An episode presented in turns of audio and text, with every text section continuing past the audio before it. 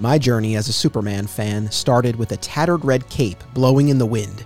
That ending rocketed me forward like a red blue blur through a decade long origin story and poignant tales of self discovery and now fatherhood, and backward to the character's very beginnings. Now, on this podcast, we journey together across time and media to examine the stories that have defined the Man of Steel. Welcome to Digging for Kryptonite, a Superman fan journey. I am your host, Anthony Desiato. Joining me to discuss the role of Superman as a government stooge, as depicted in The Dark Knight Returns, The Dark Knight Strikes Again, and DC The New Frontier, is returning guest Dr. Bill Mayo. Welcome back.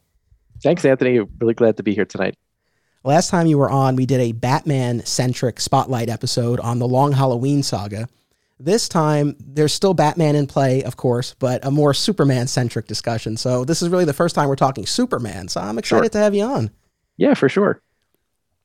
I feel like one of the stereotypical depictions of comic book fans at comic shops or at conventions, and I'm thinking of Big Bang Theory, for example.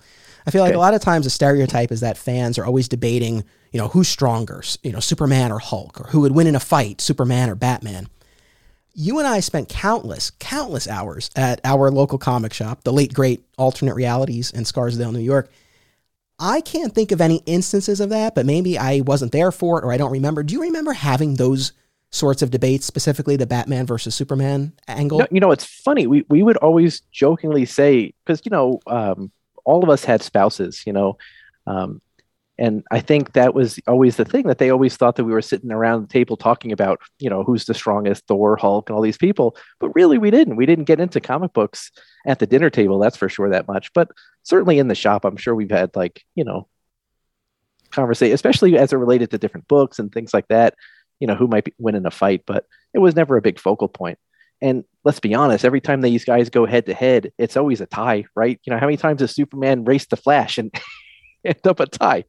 And so it, it is what it is. It's all uh, up to us to, I guess, kind of ponder I suppose. So, given what we're going to talk about, let me let me pose the question to you in Batman. a in a battle. Batman will always win. Get out of here. This episode's over. well, you know, Superman, he can obviously fly in the air and burn Batman to death with his eyeballs, right? But he's the Boy Scout. He's not going to do that, right? So he'll try to play fair. And Batman, as we know, as Batman, he's not going to play fair. So, and we saw that again and again in some of these books that he's he plays dirty or he fights dirty. Okay, fair enough. I think I think there we do align to some extent because what I was going to say, I feel like there's one line, and it's a line from the movie Batman v Superman that really encapsulates the entire Batman Superman fighting debate for me. Mm-hmm. And it's when Superman shows up for fight night. He's been manipulated into this battle with Batman by Lex Luthor, and he shows up and he says to Bruce, "If I wanted it, you'd be dead already." And that to me really sums it up. The fact that these fights go on as long as they do, the fact that on occasion Batman even wins or comes close to winning is only because Superman has allowed it to get to that point. Absolutely. It's absolutely ridiculous. You're right. he's got the strength of a god and he's like fighting this guy in a bat suit. You know, at the end of the day, he's getting his ribs broken. He's a guy in the bat suit. You know, if Superman wasn't pulling his punches, then, you know, Batman would be laid out in one shot. Right. Now, actually, this was the first of what I'm sure will be a few references to Batman v Superman. You and I haven't really talked about the Snyder movies all that much, I don't think. But what, what is your take on Batman v Superman? Were you, were you into it or, or not? I know people are very split on this, so it's, it's okay. Yeah. This is a safe space. No, that's fine. I would love to see it again. Uh, I was not impressed with it the first time, but you know, then you know, I watched some of Snyder's other. I really liked his director's cut of the Justice League, and and I kind of want to sit down and and rewatch them all. I actually just rewatched all of the Marvels movies recently, and many of them I watched for the first time. I just got Disney Plus subscription, so I just sat down and watched them all. And so I think it's time to sit down and watch some of the DC ones again. And so I don't know if I I gave the Batman versus Superman a fair shot, in part because for me it's like who who can really play Batman, and I don't think they ever really found somebody that I think is just perfect for that role. And then I haven't seen the new one, so maybe Robert Pattinson is just incredible in that. But I don't know. You haven't seen? I'm actually surprised you haven't so seen the new I, one yet. You know, I, I haven't been to the theater since the beginning of the pandemic, and and it's just a weird thing. I just haven't. I'm just going to wait for it to come out in streaming. It's it might be out this weekend. Yeah, yeah. No, that's what I'm saying. I'm like, I've not been to the theater either, but it yeah. did come out on HBO Max a week prior to our recording here, so it's on HBO okay. Max. That's how I'll I watch it this it. weekend then with Logan. And actually, here's a perfect segue for a nice little plug. On my Patreon page, at all levels, $1 and up, we have the new spinoff, Digging for Justice, where each month I bring in a different guest and we talk about some non Superman DC movies. And the first episode is out now, and V. Ken Marion and I talked about the Batman. We had a great chat. We went for almost two hours. Uh, so that's available now, and I encourage everyone to check it out. And yeah, I, I think I, I would be very curious to get your thoughts after you see the Batman. Well, for sure. Let me hear hear your thoughts on that. Well, people, on, on, at least the Batman versus Superman stuff. So I appreciate your open mindedness and your willingness to sit down and watch it again. And I think I feel like you will come away from it feeling differently than you did the first time. And mm-hmm. even more so if you rewatch Man of Steel first, but even if you don't, even if you just rewatch Batman v Superman, specifically the Ultimate Edition. So okay. if you go on HBO Max, the version that's there is the uh, the version with with a half hour reinserted back into the movie, and it really it made a big difference for me at least. Uh, so I think I think you would get more out of it with a second viewing, and specifically watching that cut. Okay, fair enough. I tell you, the Justice League movie was completely different with the uh, the director cut, right? I mean, it was like a night and day difference. Exactly, and so you know, we're not speaking of Batman v Superman for nothing. Obviously, it drew heavy inspiration from The Dark Knight Returns. So, in terms of how this episode came to be, I started thinking, and I, you know, I had conversations with you, I had conversations with fellow guest Rich Roney, and I think both of you guys independently suggested doing something on stories where Superman's a supporting character. Mm-hmm. And I liked that that idea. And I, the more I thought about it, I kept coming back to the way he's depicted specifically in the stories we're going to talk about now, where he is this tool of the government. And especially in the case of the Dark Knight stories, it's not even so much a supporting character. I mean, he's really it's an antagonistic role. And I just kept coming back to that. And, and, then, of course, thinking about New Frontier, and there, there are definitely some similarities, but a lot of differences too. So I thought that would be good fodder for discussion in terms of how he's still occupying the same essential role as a government stooge, but it does play out. There are some different different angles and flavors there. Mm-hmm. But I just kept coming back to to that idea. And for me as a Superman fan, it's tough. It's really tough to see my favorite character serve the story in that sort of way. I mean, it's one thing for the story not to be about him, mm-hmm. but for him to serve it in that way where just be reduced to you know an FBI agent or something. It's like, yeah, go do this for us, right? Yeah, and he's really in the way of the protagonist in the story. It really flips things on its head. And and as a Superman fan, I've had to sort of come to terms with it. And I think we have a lot to get into. I'm really really excited. But actually, one other preliminary question to ask you and this will sound crazy for all the conversations you and I have had over all these years. Like, I know you're a big Batman guy, yeah. but where does Superman fall? What level of fandom, if any, do you have for Superman? I love Superman in this role per se, not like the government stooge role, but like the supporting character type role. Um, I never have been really uh, one to pick up a Superman comic book and read it from page to page, you know, cover to cover.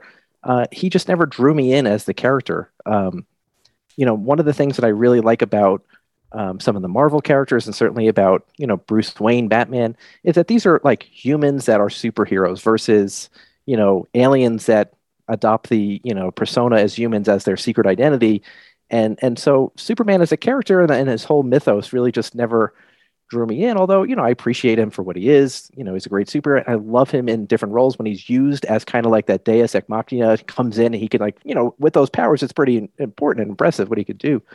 But uh, so I don't want to say he doesn't factor in highly, but he's uh, you know if you look at my comic book shelves, there's not a Superman comic on there unless he's in this type of role where he's a supporting character. Cover your ears, I guess. Don't. Sorry. no, but that's. I mean, that's one of the one of the reasons why I wanted to have you on because I, I know you know you you do have a different perspective and you come into this more as a Batman fan and it. I mm. love Batman. I've read plenty of oh, Batman yeah. comics. So I have nothing against the character, but obviously my heart is with Superman. So yeah, no, for sure. Yeah, like this is always a little tough for me and different levels, right? So it's one thing when we're talking about a book like Batman, Superman, World's Finest, or Superman, Wonder Woman, or Trinity, where mm-hmm. he's sharing the stage, but he's still a co-lead and he's still a protagonist, or even something like Justice League, where it's an ensemble book. So you know he's he's really sharing the spotlight, but it's still serving that same fundamental heroic role Absolutely. in the story.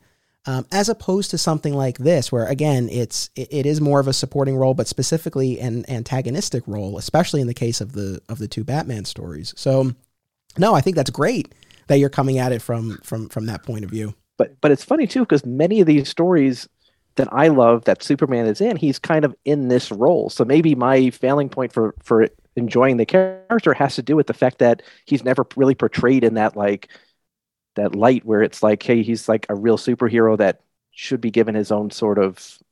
He's always, you know, like like I said, he's always this like government stooge where he's like being told what to do, and it's like, well, how do you like this guy? I don't even understand. He's just like, you know, I I don't know.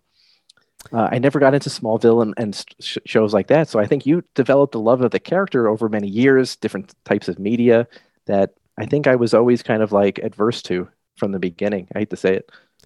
No, I listen. I, I understand, and you know, I, I, guess for me, in in the the Dark Knight stories in particular, but even New Frontier, it's one of those things where it's like, can I buy that my my Superman, yeah, would allow himself to to be to be used in this way, and in the case of Dark Knight Strikes Again, to be subjugated the way he is by Luthor and Brainiac, it's real. It's it's a tough pill yeah. to swallow. So obviously there's the Superman of it all, which we will get into, and that's sort of the through line as we're making our way forward. But obviously, I, I want to talk about our relationships with these works in and of themselves generally, because sure. there's a lot there. Yeah. I mean, especially when you get to New Frontier, you know, Superman only has a few scenes. They're key scenes, but yeah. there's so much of the story that that is, is not his story. So there's a lot for us to talk about. Uh, and so, kind of on that note, let's let's start with Frank Miller's Dark Knight Returns and Dark Knight Strikes Again, and just the preliminary question of what what role have they played? And I'm sure the answers are different. the elephant in the room. I recognize that when I say Dark Knight Returns, yeah. Dark Knight Strikes Again, and DC: The New Frontier, it's like yeah. one of these things is not like the other one. I recognize yeah. that. We'll talk about that. But yeah. for you, those two stories in particular, what what roles have they played in your in your Batman or, or DC fandom? So Dark Knight Returns, I remember uh, being the the story that Brandon, who was a uh, former owner of the store, he was the one who encouraged me to read it. He was always a big Frank Miller fan. I was a huge Batman fan. Dark Knight Returns was a little bit before my time. So I got involved in comic books in probably the mid to late 90s, and I was working at the store the late 90s, early 2000s. And so it was not like a newer book, but it was always one of those classic Batman stories. And uh, you know, I first of all, I love this book, and after I read it the first time, I don't know if I truly appreciated it as I do now. And this is a book that I read every couple of years. I always like to get back to it, see what new things I can find from it. Um, I certainly think it's one of the best Batman stories. It's certainly the one with the most closure. If you're a Batman fan, you get everything you want out of this story. And for a lot of people who come over my house, you know, we always talk about Batman, and like they always ask me to like suggest Batman stories to them, this is not one I go for first. This is one I was like, well, you have to earn this story. Um, you, you can't just like jump into this one and expect that uh, you could just be a casual Batman fan and then just fall in love with the story. I think you have to fall in love with the character and then see where he is 20, 30 years later after he's no longer Batman and then he decides to pick up this mantle again. It's a really interesting take that Frank Miller decided to, to, to you know, to pursue with this. Yeah. And so I, I mean, I love this this one. His his sequel follow up, The Dark Knight Strikes back. Um, I read it when it first came out, and I read it again this week. And when I read it the first time, I don't remember because I don't remember the state of mind. But I can tell you this week, I don't know what I was reading. Um, I hate to say, and and you know the other thing that's very interesting about those two works is that the the Dark Knight Returns is so I mean, it's such a, a, beautiful story. It's it's well crafted. He spent his time with the story. There's so many different like you know plots that are subplots that are going on at the same time. There's that like white noise of the news story that's going on throughout. Um, it's clear that it was like a labor of love when he did this, both the art and then the story. And then you pick up the Dark Knight Strikes Back, and it's just like, well, he definitely phoned this one in. And and again, Frank Miller, I shouldn't be even saying that about Frank Miller. Frank Miller is an incredible writer and artist and everything else, but this is not, to me, it's not my favorite work by him. That's for sure. Um, but I love his other stuff. I love, you know, Year One. I love, I love his work on Sin City, and certainly Dark Knight Strikes Return. Uh, Dark Knight uh, Returns is like probably my my favorite Batman story that's out there, and I think I've mentioned that a couple of times to you. Yes.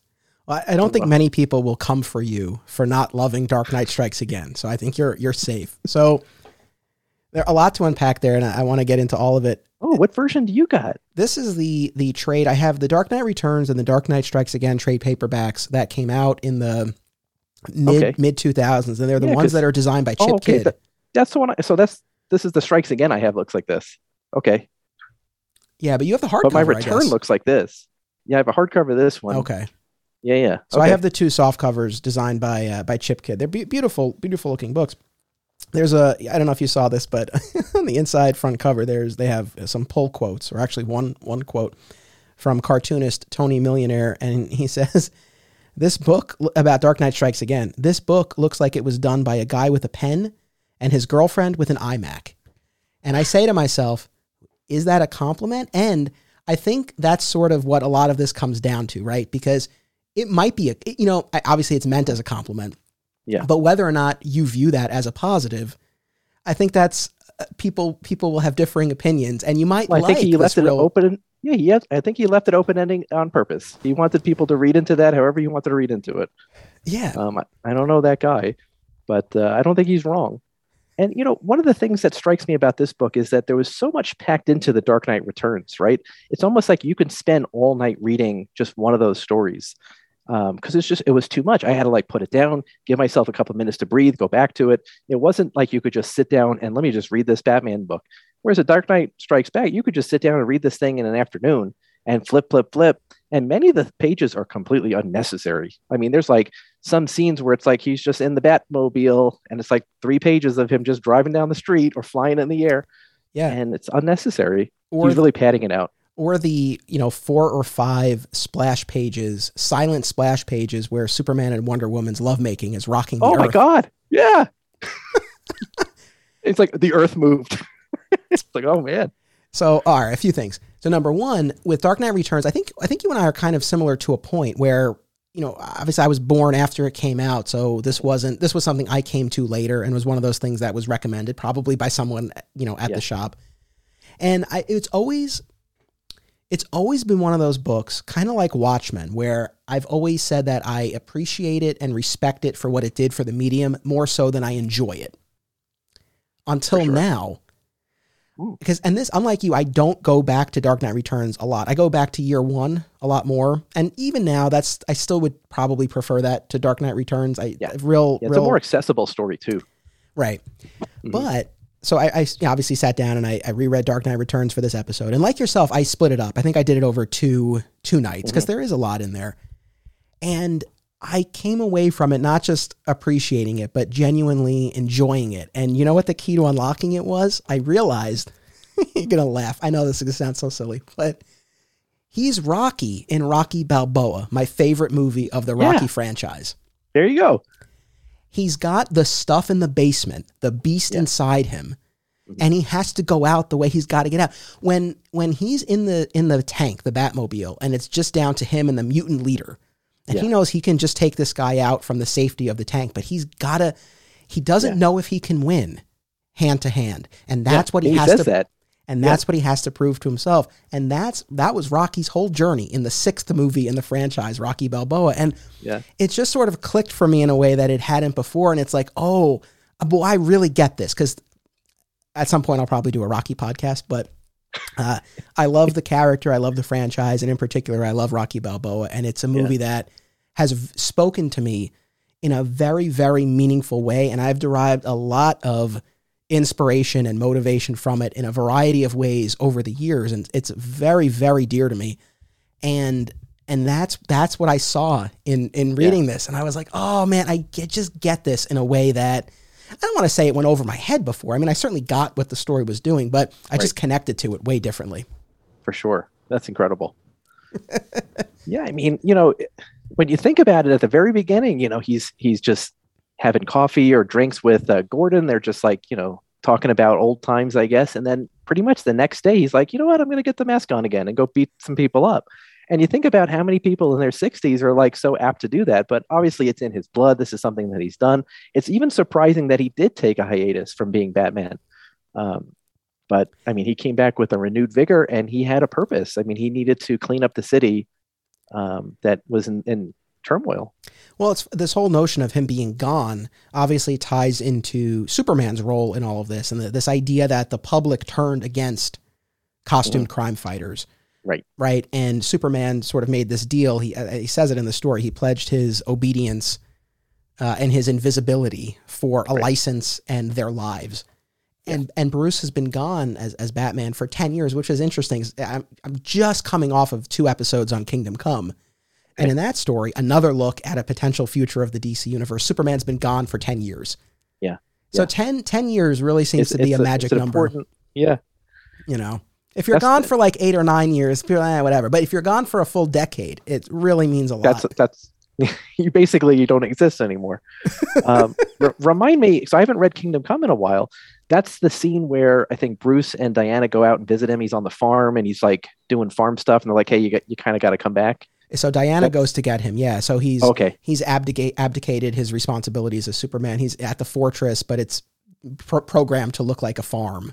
So Okay, sort of yeah, his two that's what I remember. worlds yeah. uh, you know merging together. And then yes he comes back uh, and, and and things the go scene he there. comes back right is that that bar scene right where he just like uh he goes to the bar and he's like heat vision just takes off all the bottles at the bar or something like that. I haven't read that story in so so long but i always remember that scene was a very powerful scene it it was great. It was really great to uh, you know to revisit that, and I think that also fed into me wanting to do this episode because you know looking at Kingdom Come, looking at this this again alternate future of the DCU, obviously got me thinking about yeah Dark Knight Returns, and then New Frontier, looking at an alternate past of the DC universe. So it really yeah you know really all sort of uh, you know tied together. But as far as Batman's or Bruce's decision to return, I love that whole sequence where you know he catches a little bit of Zorro, the Zorro movie that he saw with his parents on the night they were Yeah. murdered, and yeah you know he's he's seeing all of these news clips about how the city has gone to hell, right? And he's having these flashes of his parents, and he's he's hearing all of this,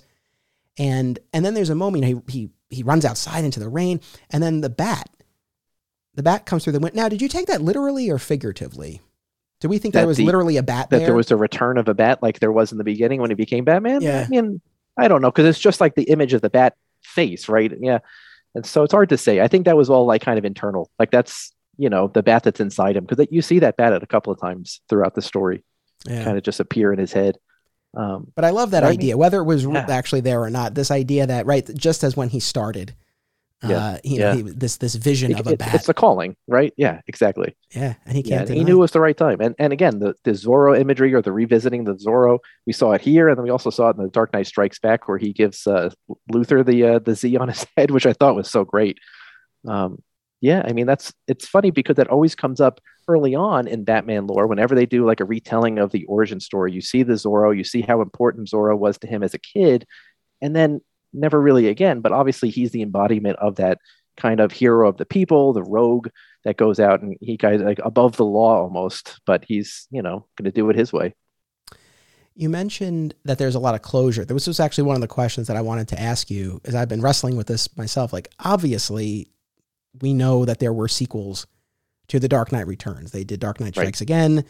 Uh, Miller and Brian Azzarello did uh, The Master Race, which you and I have not read, but we might. There might be a future Yeah. episode uh, Yeah. on that.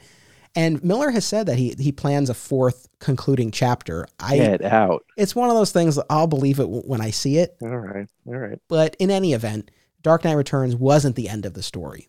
But my question for you is when you think of in your heart, when when you when you think of uh, of Dark Knight Returns, do you look at it as just a future Batman story or a final Batman story? So absolutely. So I think that if these other sequels hadn't come out, this was the definitive end to Batman, right? So it ends with him faking his own death and kind of fading off in obscurity. And he's going to now be the sidelines character and live out his life that way. And I think that's the way that the character needed to end. Uh, why they decided, or Frank Miller decided to uh, continue it on, I don't know. But I think there was some other closure in there as well. And I think the the important closure I think for a lot of Batman fans is is the Joker arc finally, and I think he finally comes to terms with the fact that Joker has to go. And it was always kind of those things where the early Batman stories and pretty much every Batman story except this Bat- Batman story, um, you know, there's always that you know I can't kill the Joker. You got to like you know seek rehabilitation. Um, but then there's that scene at the carnival where he was like, you know, how many more deaths am I going to allow this guy to do? And then he finally just he's had enough. and uh, you know he kills him. I mean, I mean, how many Batman stories end like that? I mean, I think year one potentially can end like that. I don't know how you, uh, not year one, Killing Joke, uh, can potentially end with the Bat, uh, Batman killing Joker. You never really know. I think it says crack at the end um, when he strangles him, but this this one is pretty definitive. I mean, he kills the Joker. Well, Um, he he, he starts to kill him, and then Joker Joker finishes the job. right? Well, he he t- twists his neck the rest, like he twists his own Oh, neck is that is that how it happens at the, the end rest of, of the way. Yeah, Yeah. but Bruce got him most of the way there. the Killing Joke. Have you ever heard Grant Morrison on Kevin Smith's podcast talking about the Killing Joke? No, not at all. It's great. I've probably mentioned it on on another podcast. No, so I I, don't won't, remember. I won't belabor the point, but uh, he just goes into this. Uh, Morrison goes by they, so they go into this whole thing about how Batman kills the Joker, and Kevin Smith is like, "Wait, what are you talking about?" And Morrison's like, "Yeah, like that's the. I won't do. I won't. I won't attempt the accent, but, Uh-huh. but he's like." That's the joke, like that's the killing joke, and he and you know Batman puts his his hands around Joker's neck, Yeah. and then we sort of you know pull away, and the laughter Yeah. stops. Right. And, and we know obviously there were more Batman's Batman Joker stories, but in the context of that individual story, Morrison's argument was that that was the intent of the story was that was that Batman killed the Joker. So Right. Uh, yeah, so uh, I'm I'm with you. I mean, whether or not there should be sequels to the Dark Knight Returns, debatable. Whether there Yeah. should be sequels, debatable. Whether the sequels we got were worth it, also debatable. Yeah, but I, I'm with you. I really, I really like Dark Knight Returns as an ending for the character. Like you said, it really closes that loop with the Batman Joker story, the most central conflict as far as the villains go. Yeah, absolutely. And and was it was either in this one or is it in the Dark Knight Strikes Back? I think it was Superman's monologue where it was like it was always going to be me and you in the end anyway. It was going to be you know, and so and it was the end of that story arc too. You know, Superman essentially, you know, for the you know for everybody who wasn't in on on it, you know, he killed uh, or Batman died in that fight, and I think that again was an important end to that kind of arc as well. Like who's going to outlive each other, Batman or Superman? Um, and, and again for, for decades this was definitive right this would have been the last story until he decided to pick it back up and, and kind of write a sequel um, that i think was unnecessary Are are there other quote unquote final Batman stories that that you like or that you prefer? I guess. Well, on the one hand, I'm thinking about something like Batman Begins, where he lives to be a very elderly man and is training a new Yeah. Batman. But more, even more specifically, uh, Neil Gaiman's "Whatever Happened to the Cape Crusader." What, are you a fan of that? no you know i don't know that story offhand Really? i love neil gaiman too i gotta look into that one i'm gonna write that down right now So, so this is like a sequel to whatever happened to the man of tomorrow i assume alan moore not a sequel. It's sort of a spiritual companion, Yeah. if you will. So this came out after Batman, quote unquote, died during Final Crisis. It was that period of time. Okay And so it's just a two parter, like whatever happened to the Man of Tomorrow. But I mean, I don't want to spoil the whole thing for you. Although I kind of want to. Is there something that I want to quote? Tell but me. that's oh, okay. That's okay. I'll, i mean i'll read it anyway it's fine Well, you know what the thing is, there's I don't know that there's even so much to spoil because it's it's different than Alan Moore's Whatever Happened to the Man of Tomorrow, where that was obviously character was a big part of it, but it, plot wise, I mean, it really wrapped up that entire generation, that incarnation of Superman. I mean, the you got rid of the Superman. kryptonites. You got rid of everything, but that that kills all like the little animals. I mean, that was like you had to tie up everything. That was like the final, and that was because John Byrne was taking over the character, right? He wanted a the fresh start. Right. But in Yeah. that story, essentially all of the all of the things that you always wondered about or that were always building towards but never actually happened, like Yeah. His identity being discovered and him choosing between Lois and Lana, all of those things they finally happened. So it was a lot about the payoffs, I think. Right. Whereas whatever happened to the Cape Crusader was really more almost more thought exercise and and more spiritual. It, the the the gist of it, and, and I'm really not doing it justice. You really should read it. It's it's it's well worth it. Yeah. But the idea is that Batman's dying, and he's sort of reliving his life, and some of it is not the way he remembered it, and he ultimately meets death, perhaps in the form of his mother, Mhm. and has this whole conversation about the nature of the Batman. And so again, it's not so much the ending to a specific iteration of Batman. You could really read this story as the end to any any depiction of Batman. It sort of incorporates everything. Yeah. Okay. and it's and it's great. And uh, the, there's some stuff. I honestly I tear up reading it. It's it's very moving. Uh, I, I I won't I want you to read it yourself. That's right. but, I'm going to definitely read it this weekend. Um, uh, I love Neil Gaiman. And, uh, you know, I love that it was him that wrote it. So obviously, uh, you know, the more Gaiman stuff from Miracleman. So, you know, Gaiman took over from Moore. And so I think it's almost fitting that he took over the second, you know, the big two big superheroes, right? You got Batman and Superman, and they each wrote something in a very similar vein. Um, that's really interesting. Yeah, so I'm very partial to that, but I do really, really like Dark Knight Returns as an ending for the character. So sequels aside, I think it, I think Yeah, I it mean, for- works as the yeah, as for- the I mean, Omega. you know, you could you could say like just like the fourth Indiana Jones doesn't exist, like this book, this Dark Knight Strikes Back just doesn't exist. It's like the Batman ended with Dark Knight Returns, and and again, it's like how do you expect him to live beyond that, right? So you know, he's an older man. He, I mean, he was brutally beaten by both that mutant leader, by Superman. I mean, realistically, let's be honest. Like, you know, Alfred, you know, can he really? uh Alfred died right at the end of this thing too. It's like who's going to repair this guy? The guy's broken man. Uh, so I think again, it was like a fitting end that it all kind of ended. It was beautifully wrapped up, you know, and that was it. You got the final scene with him kind of on the ground with the the, the remnants of the mutants, with Carrie, the the the Batgirl. I sorry, uh, Robin, and you know she's uh you know kind of like taken over. She's like they're like plotting what's next. Right, right. This movement that he started, now he's going to Right. train the next generation. Let's take a quick commercial break and then we will continue unpacking all of this. We'll be right back. Acme Comics is a locally owned and operated full service comic book store in Greensboro, North Carolina for people of all ages and walks of life. Since 1983, this nine time Eisner Award nominee uses their collective knowledge and resources to connect you with the best material available. They pride themselves on their significant contemporary and vintage back issue selection. Mail order subscriptions to new releases are available, and all offerings are available to anyone, anywhere via mail order. Follow Acme on social media and eBay, listen to the Acme Cast on all podcast services, and visit acmecomics.com for much more. Film lovers and filmmakers should check out this family of film festivals Brightside Tavern in Jersey City, Hang On to Your Shorts in Asbury Park, Point Lookout on Long Island, and In the Cut in Bloomfield, New Jersey. I was fortunate enough to have my work shown at these festivals, and I found them to be very enjoyable and well run events. Submission information for filmmakers, as well as details about the festivals generally, can be found at filmfreeway.com. Follow the festivals on social media for news and updates about events, discounts, tickets, and more. Also, be sure to listen to the Hang On to Your Shorts and Cullen on Film podcasts available via a shared universe network. Fat Moose Comics is New Jersey's best and oldest comic book store. Established in 1982 and currently under new ownership, Moose sells a wide selection of new and old comics from every publisher, action figures, graphic novels, posters, statues, and more. If you're looking for something and they don't have it, they can probably get it for you. They know a guy. Visit Fat Moose in Whippany the next time you're in the Garden State, and be sure to reach out via the Fat Moose Comics Facebook page.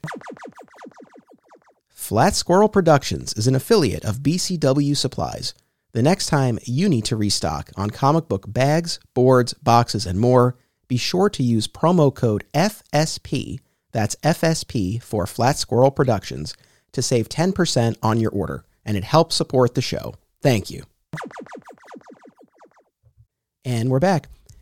I have to return once more to Batman v Superman because one of Okay. the other things, aside from the Rocky of it all, one of the other things that I was struck by, and for some people this is going to be like, yeah, duh, but I was struck by how much Snyder pulled from Dark Knight Returns. Certainly, I knew in terms of Batman's armored look in the movie and the antagonism between them. I, I saw that from the pages of the comic, but there were a few other things that I didn't realize because, again, I don't go back to Dark Knight Returns every year. I didn't realize came from the comic. I always loved in the movie when we see Bruce's origin that Thomas Wayne goes to make a fist Mhm. when faced with the mugger. And Yeah. that's straight from from Dark Knight Returns. So there was that. There was also Yeah, because many of the depictions or the stories don't really have him confrontational. He's usually guarding his wife, the kid, not like, hey, let's throw down. Um, so you're right. It's almost like a slightly different depiction of Thomas Wayne. Yeah, for sure. Bruce's line about we were always criminals, that, you know, certainly is there. Superman getting nuked Yeah. yeah. And that's not a minor part in Dark Knight Returns, but I, I just never really thought about it. But in Batman v Superman, the government wants to take out Doomsday, and they consider Superman an acceptable loss. So they, Yeah. Superman, nuke the whole thing. you know, launches Yeah. him into space, and they nuke the both of them, and he's he's fried and then reforms, much like he does in the comic. Yeah. Which, going back to the battle between the, the two characters and the comic in particular, they really go out of their Miller goes out of his way to you know t- to qualify qualify it enough. You know, Superman has has just survived a nuclear blast. The fallout is blocking the sun. There's Yeah, kryptonite. he can't. He's got to recharge from the flowers. Like you know, he's, he's you know in diminished form, but he's still uh he's still Superman, obviously. Yeah. so there's that. And then the you know one of my favorite lines from Batman v Superman. I I see now the inspiration in Dark Knight Returns, though they you know the movie changed it up a little bit. But in in the movie in particular, what I'm thinking of during the battle between Batman and Superman, when when Bruce really has Clark against the ropes and he's prepared to go in with that kryptonite spear. Mhm. And he says to Clark, I bet your parents told you you were special, that you were sent here for a reason. My parents taught me a different lesson Yeah. dying in the gutter for no reason at all. The world only makes sense if you force it to. Oh, I Ah. love it. And it was cool seeing the, the origins of that line in the comic. Yeah, it's lifted almost line for line out of the comic.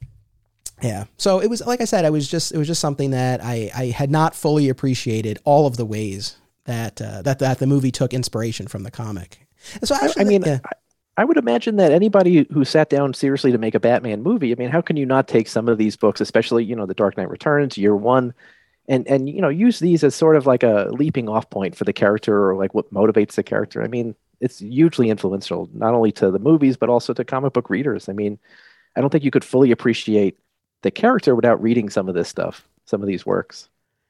These are not throwaway stories where Batman's just helping a little lady across the street. I mean, these are really, you know, deep looks into the character, his motivations, and you know what drives this guy. At this point, you know, you can't see my my bookshelves, but I, I've I've gotten rid of a lot, and I've gone digital for space more Mhm. than anything else. But you know, these stories that we're talking about tonight, I, I don't I don't foresee a time when they're not on my shelf. I have like six copies of Dark Knight Returns. I, I have copies to give out. This is my reading copy. It's the one that's like most beat up. I got first printing, but the the actual issues. I mean, I love this story. Um, I, I want to ask you. So I I appreciate your position on the Batman v Superman movie, and I wonder, yeah, I'm gonna rewatch it this weekend actually with Logan. Now that we're talking about it, but does it does it bug you since you didn't love the movie, yet it did pull so much from Dark Knight Returns? It's one of those things where I don't know how how likely it is that in the near future we would see a movie adaptation of The Dark Knight Returns, in large part because so much of Yeah. it was utilized. Does that bug you? no, I don't think so. I, I think I appreciate stuff that's that remains in the, the the comic book medium. You know that that you know if you're a fan of the movies, you can go seek out something that's completely unique. And I think comic books in general, they should have that experience. We shouldn't give everything to the fans in some sort of movie form. I think it would be great to watch a movie on this, but I mean, I really love that some of these stories remain so perfect in that print form, um, and so almost nothing can really. Uh, how can you beat it? Really, you know, from the from the artwork perspective. I mean, no director is going to come in and just do that. Now, having said that, I thought the movie adaptation of Sin City was incredible. It looked just like the comic book. You know, I think there were scenes that looked just like the panels on the page, and so I know that it can be done. That's for sure. But you know, I I, I, honestly think that some things need to be left in in the comics, in the printed page, in that media. Um, that's where it began too. Well, I might have my answer then, but have you watched the two part animated No, adaptation of you, yeah, you mentioned that the other day via text. I haven't, and so that's something else I got to watch this weekend. was it incredible? So good. Uh-huh. I re- I'm a big fan of it. So it's I, I'm- I'm encountering this a lot recently, where in my mind these movies came, these cartoon movies came out like a couple of years ago. it's 2012. It's 10 years Yeah. ago. Yeah, it's amazing, right? It's ten years. And I remember I watched the two of them on my iPad on a plane. 10 years ago. And I liked them, but I, again, on my iPad on a plane, I never thought You much can't appreciate it. So I, for for this, I uh, and I actually I, I rewatched the movies before I reread the comic because I was just like, all right, let me let me just get Yeah. in the zone of Dark Yeah. Knight Returns, and it's less an adaptation and more of a translation. I mean, it's really uh, basically page for page, That's incredible. and they All did right, it over two movies. So it's I, I really off the top of my head, and I'm sure someone could point to something, but off the top of my head, I really can't think of anything that they changed, especially changed in a significant way. It's very, very faithful. Okay, I'll watch it. And this is unlike the uh, the Long Halloween movie adaptation that we talked about last time. Yeah, we talked was a little that. bit changed. Yeah, no, this is now. I'm going to jump ahead for a second. Have you watched the New Frontier cartoon movie? I did, but I also like you watched it in like a very disposable manner where I was just kind of I was I remember watching it on my laptop computer, and so I enjoyed it. And this is now it's got to be ten years ago also, so I haven't watched it again. Try 15. It's been fifteen. Yeah. It, does it hold up? it does. I, I rewatched it. Okay. So I'm going to bear with me for a second as I mount a defense of this New Frontier movie because it's taken a lot of flack over the years. And the main criticism of it is that it's too short. You know, it's 75 minutes. They cut out a significant portion of material. That entire opening sequence with the losers on Dinosaur Island, gone. Oh, okay. Most of the challenges of the unknown stuff, gone. However, and this is what I'm saying with Dark, the Dark Knight stuff, that really was a translation. It was they did it over two movies. They had the time and they did it very faithfully. For better or worse, and arguably, uh, you know, look, at the end of the day, if they could have done New Frontier over two movies, would I have preferred that? Sure. But at the time, the parameters were 75 minutes. So in that context, I think they did a really good job of adapting it and keeping the the heart of the story while jettisoning a lot of the of the I don't want to say extraneous material, but New Frontier, and we'll get more into it shortly, is this sprawling tapestry. Oh, it's a huge canvas. Absolutely. And, there's stuff that you you can remove and still keep uh, you know a, a narrative intact, and that's what the movie did. And in fairness, the movie is called Justice League: The New Frontier. It's not called DC: The New Frontier, and so they Okay. focus Yeah. on Hal and the Justice League. Yeah. Yeah. And- makes sense. I think it works. And they actually, there's one scene they added that I wish had been in the comic. Shall I? uh, Let me just, I'll just get into it. I don't guys. remember it now. I don't want to forget Yeah. later.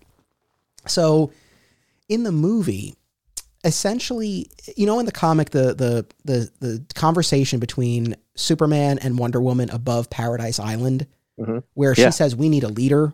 Yeah. In the movie, they essentially give the, that speech to Lois.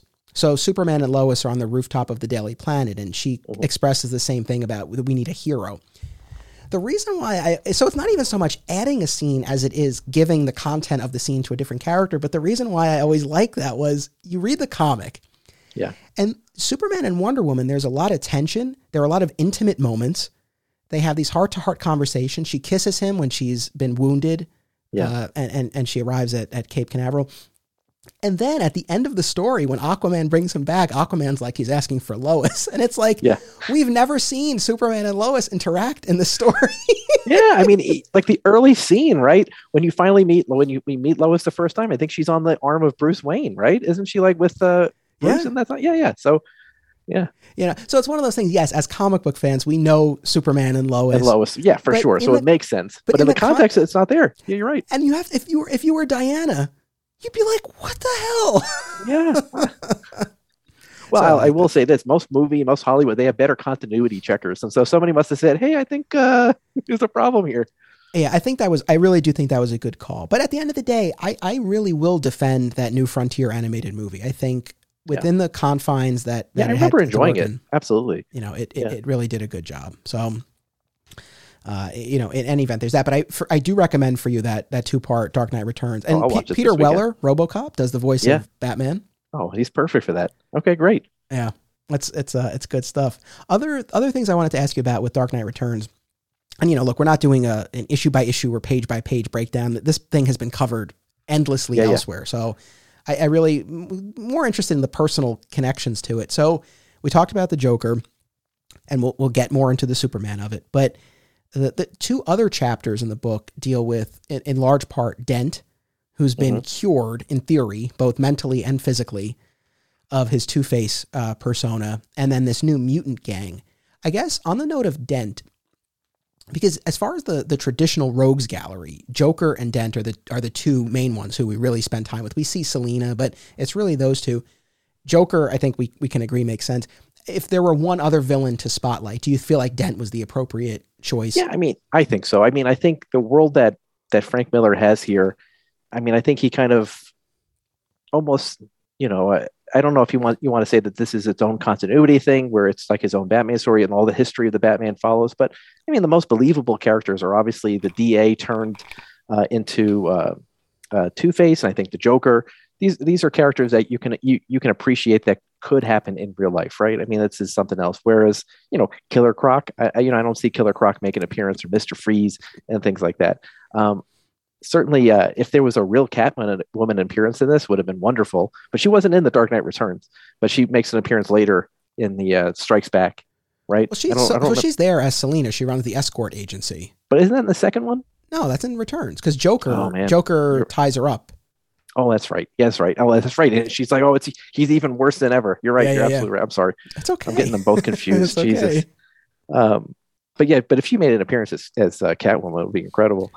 But uh, I don't know. Is there somebody that you think that should have been the no. mutant gang was a little strange, right? But you had to like think about like you know it's it's been 10 years things have changed it's now a different gang running the streets and i think that was important to highlight that there's always going to be a new threat um, yeah that's what i was going to ask you and I, I, agree. It's one of those things where we have limited real estate here and we're spending a good bit of it on this new threat but i think for all the reasons you just said it it's worth it to yeah. do so so i like that a lot. Uh, and it also feeds into like you know the continuation after he steps down as batman who's going to take over and i think that was an important thing to kind of build in these kind of these this rogues gallery of these mutants that now have like fallen under his leadership right. um, they're a little rough around the edges at first but i think that you know certainly in the dark knight strikes back they, they shows that he has them now dressed up as little batman with weird bat ears you know and fighting crime it's stri- you keep calling it strikes back. It strikes again. Strikes again. I'm sorry. yeah, well, it's it's not striking anywhere on my list. I want to say I want to I want to share this. You'll appreciate this as far as Dark Knight Strikes Again. And don't worry, we're going to get more into the the Superman of it all. We're getting there. This is one of my favorite types of episodes where I feel like there's so much to cover and we only yeah. have limited time. And it's like, but I love it. It's like like for yeah. me, I don't know how the audience feels, but it's like very exciting. I love it. I reached out to Brandon Montclare. Oh yeah. So, like you said, Brandon. Brandon doing? Brandon was well. We didn't make much small talk. We really got right into it, but I, I did. I said I hope all is well. So, Brandon, like you said, was one of the owners of our old shop, Alternate Realities. That's we we met him through through Alternate Realities, and then he went on to have this career as a comic book editor and and writer. He's done Moon Girl and Devil yep. Dinosaur and Rocket Girl and a bunch of other stuff, and we've kept in touch with him. And I remember. So I want to shift to Dark Knight Strikes again for a second. And I think would I go so far as to really mount a passionate defense of it? No, but it was better than I remembered. And I, okay. but I do think there's a way that you sort of have to approach it in order to get something out of it. But yeah. this came out the three issues they were very delayed, but they I remember they came out between the end of 20 of 2001 and summer 2002. The okay. three issues yeah. came out. So Sounds when the right. when the first yeah. issue came out, I was shopping at Alternate Realities, but not yet working there. I was a freshman in high school. I had probably read Dark Knight Returns not that long ago. Mm-hmm. And I just remember being very excited for. It. I think everyone was very excited for it. There yeah, a lot of expectations of yeah. about it.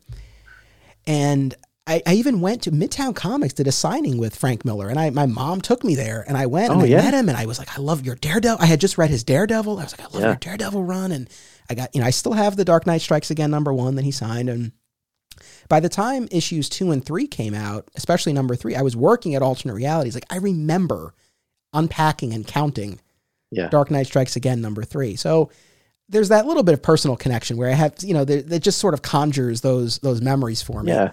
But I remember, and I know you do too. I remember poor Brandon speaking so highly of Dark Knight Strikes Again yeah. And everyone just dumping on it. Well, I think a lot of people at the time, it's like, well, you just don't get it. Yeah. I think that was part of it. And it's like, well, I don't know. If, I mean, explain it. And then it's it's really hard to get it. Um, you know, there's the obvious plot. Then there's like, you know, a lot of unnecessary stuff in there. Um, and I guess I just don't get it at the end of the day. I hate to say it. This is a book that I just don't get. And I, you know, I, I love jazz, right? So my favorite kind of music is jazz. I listen to a lot of like 50s and 60s jazz. I listen to a lot of free jazz. And people listen to the stuff I listen to and they're like, well, it sounds like two seagulls fighting each other, you know? And, and, and I guess they don't get it, right? But I guess like for some reason I can get into it. I can really enjoy it and appreciate it. And, and I guess it's with this comic book, I think people can really appreciate it for something that it is. And then there's people like me that I just don't get it. I just haven't wrapped my head around it. Maybe I haven't read it enough times.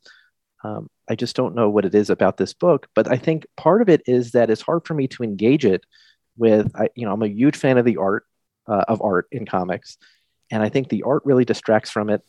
Uh, the coloring, it's just not really where it should be. It looks like you said it was colored on an iMac computer, and there's like really no shading. It's just like monotone red here, blue, and and so it's really kind of an ugly comic, hard to engage. And then the depictions of things, right? So the Dark Knight Returns, you had like that, you know, the white noise of the the news reporters throughout, and I thought that was right. You can read it. There's a lot of like subplots, and there's there's great content there if you sit down and and, and read it.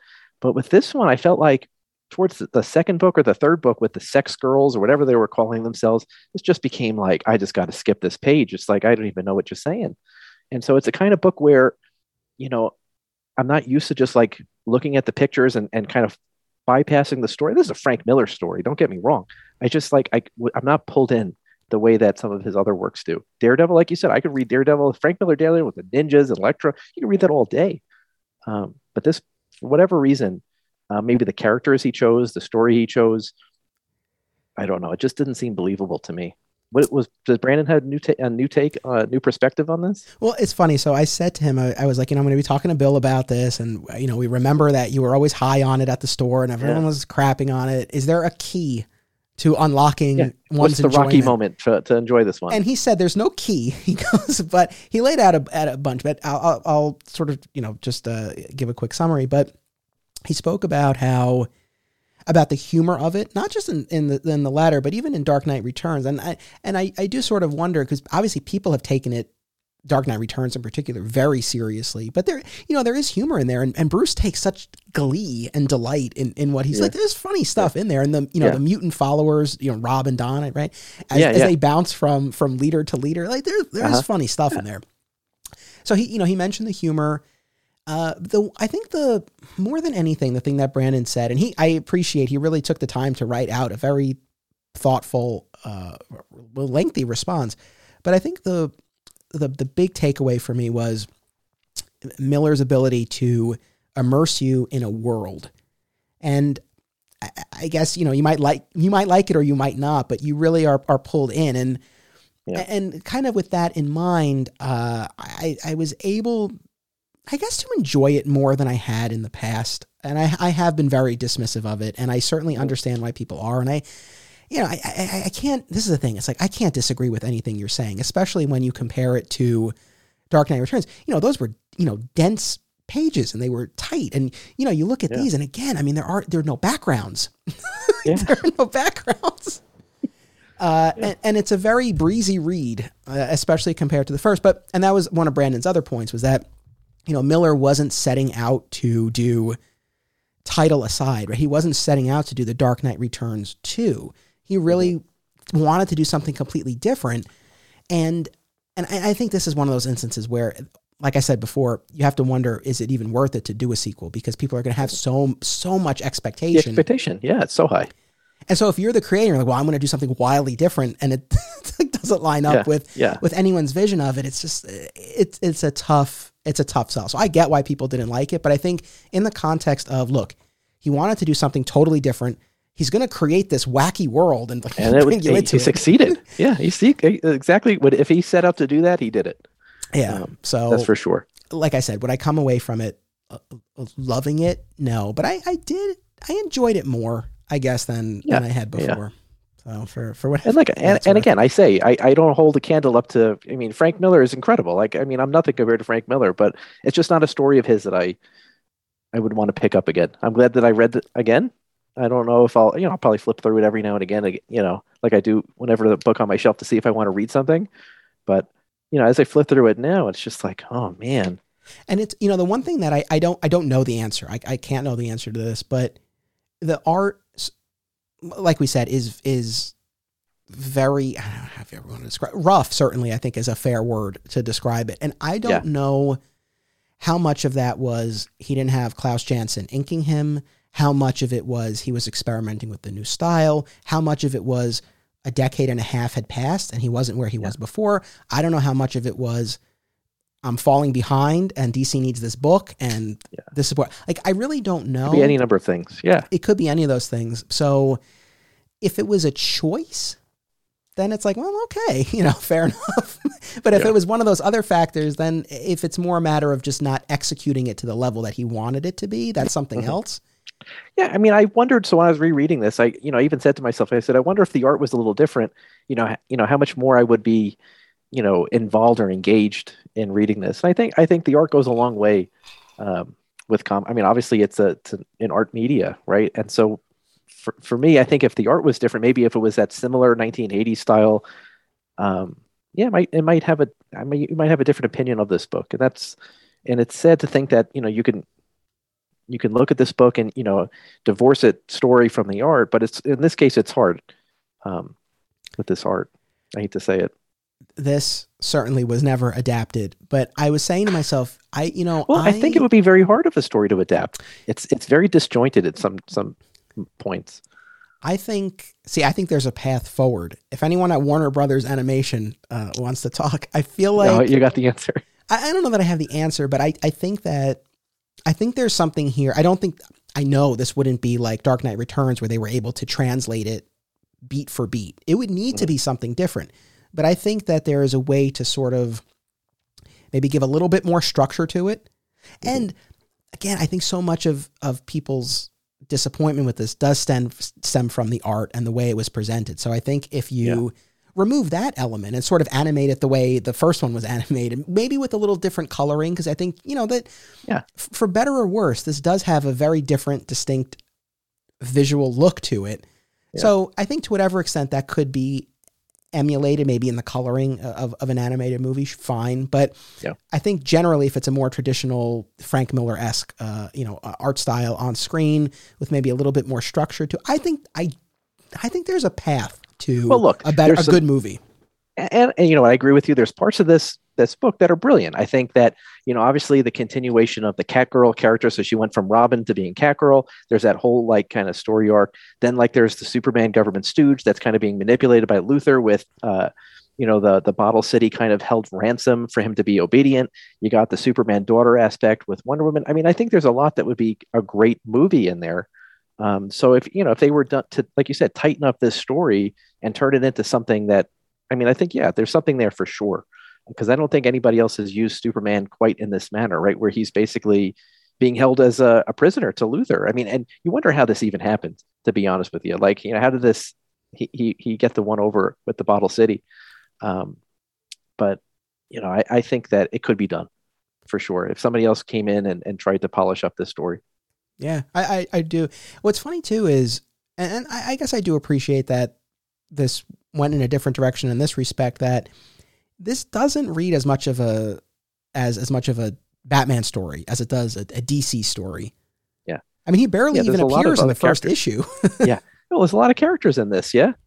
Yeah. You know, were they're some strange characters, I might add. yeah, You know, elongated man, you got plastic man.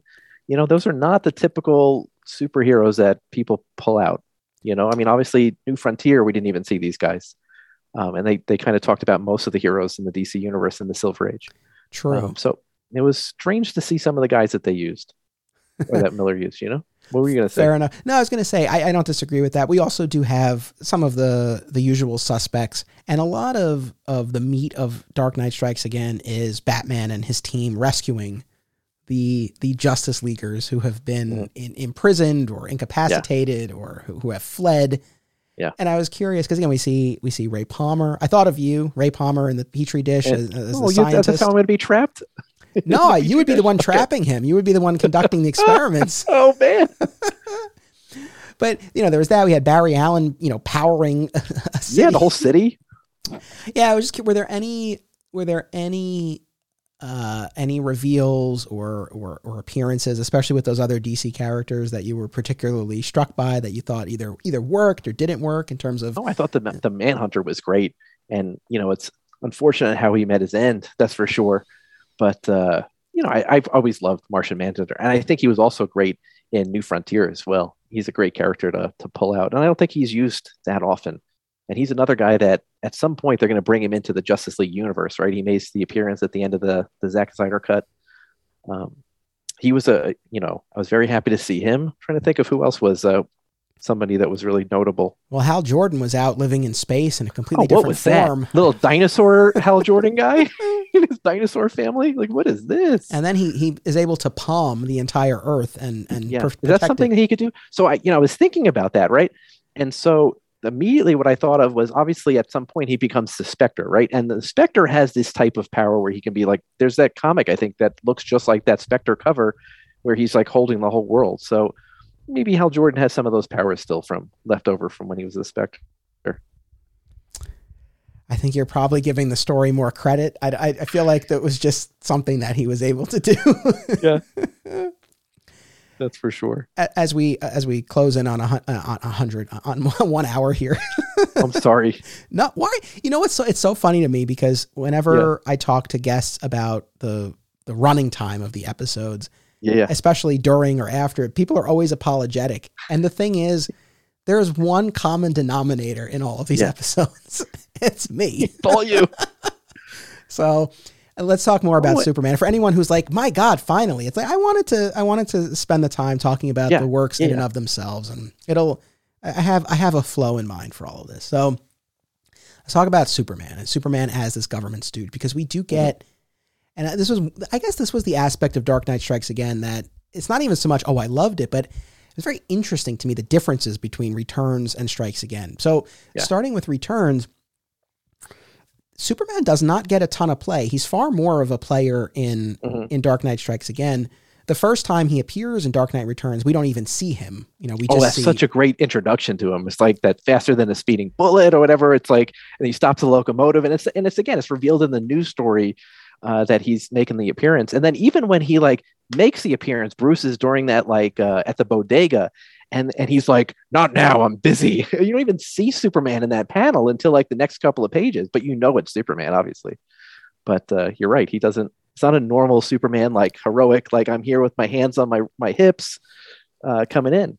right. Well, it is, I guess, when he gets to the stables Oh, yeah, with Bruce. Yeah, he does. He's he's kind of like that. No, I was even thinking about even before that that subway scene when he's when he's uh, getting his marching orders from Reagan, Oh yeah, uh, where you really just see like the colors of his costume, and Right. uh, and, and and Reagan's uh, telling him what to do and and calling him a good boy. Yeah. yeah, Yeah. very very And so patronizing. yeah. Well, and so you know, you wonder. So you're talking about this is not the typical depiction of Superman, and so you wonder like what he's doing, and if if this is his role.